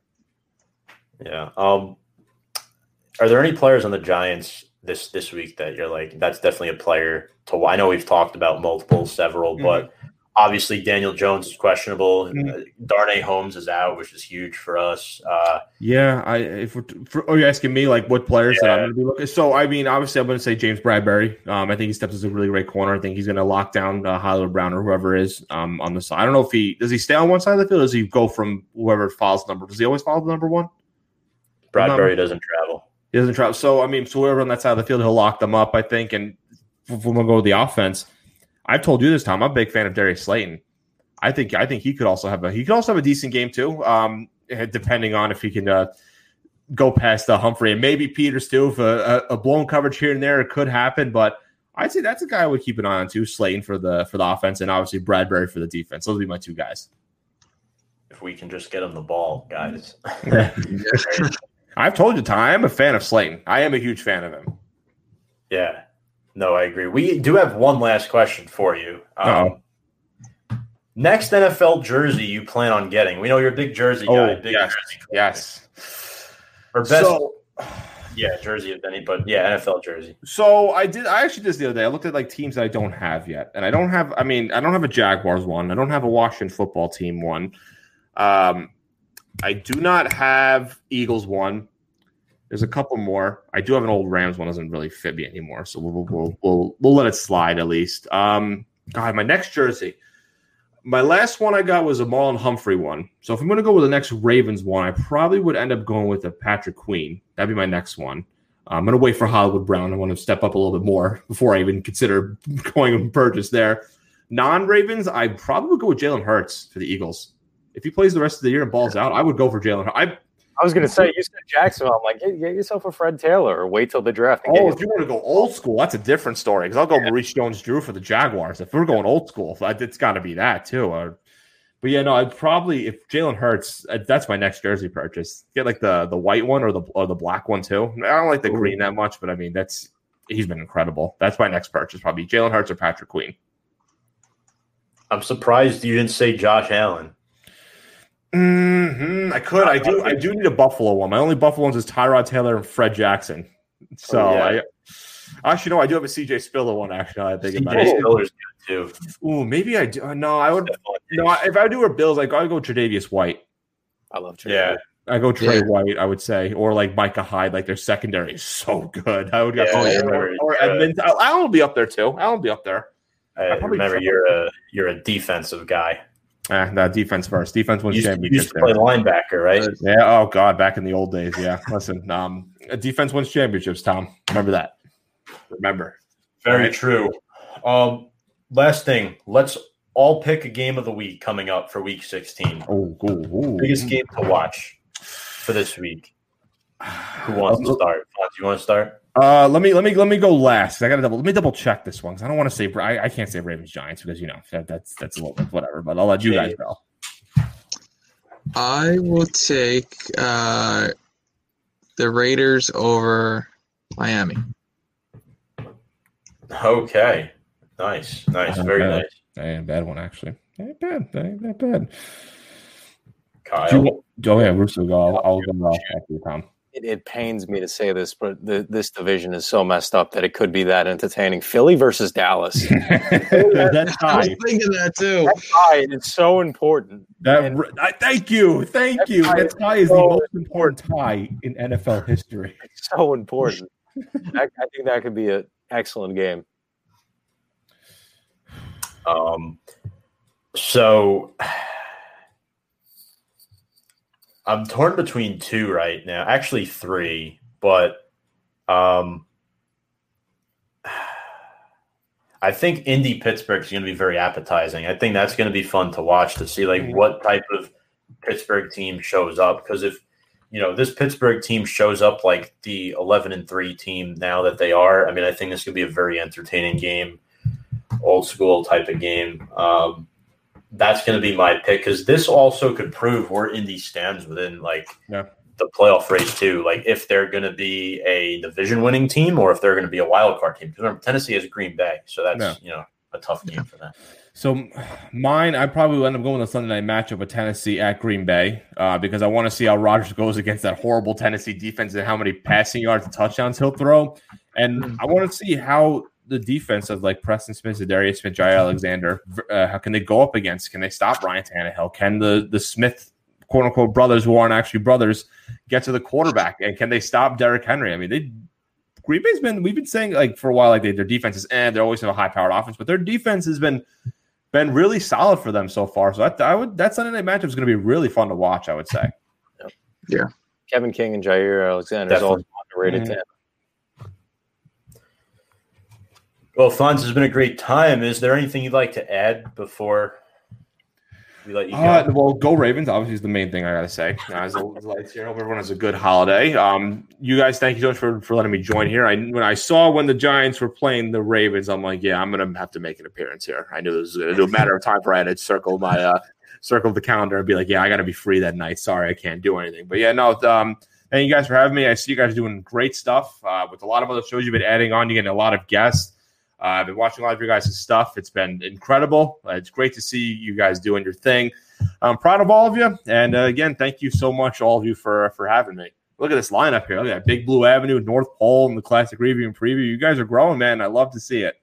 We have a basketball show on the way as well. Ooh, okay, Yeah. all right. I like That's that. I gonna like that's that. gonna be hosted by Paul Lombardi. He's gonna be joining the team, and that's gonna be a lot of fun. So That's we're gonna mix that in. Um, Dope, dope. yeah, and um, remember Big Blue Avenue tomorrow night, Wednesday, seven to nine p.m. Ravens superfan Caitlin McCarthy will be back on the show. She was great last week on the North Pole. She's going to be on Big Blue Avenue, which is Wednesday, seven to nine this week, because Hank and I are going to move it a day up instead of doing it on Christmas Eve. She's going to talk all things Ravens. Make sure to go check her out at the Kicking Off with Caitlin podcast. Very clever name. Very And then. Friday, we have a Christmas Day special with Gabe Flayton hosting the North Pole following the conclusion of the Saints Vikings Christmas Day game. So this is going to be a lot of fun. And Kyle, thanks again for helping me make this graphic. You definitely uh it took it took us a while, but we got it done. Absolutely. All right, guys. On behalf of Fonz DeFalco, Kyle Russo, James Montefusco, I'm Tom Scavetta saying so long, happy holidays, Merry Christmas, wishing you all a good evening. You've been watching Review and Preview here on Facebook Live. Everyone, have a good night.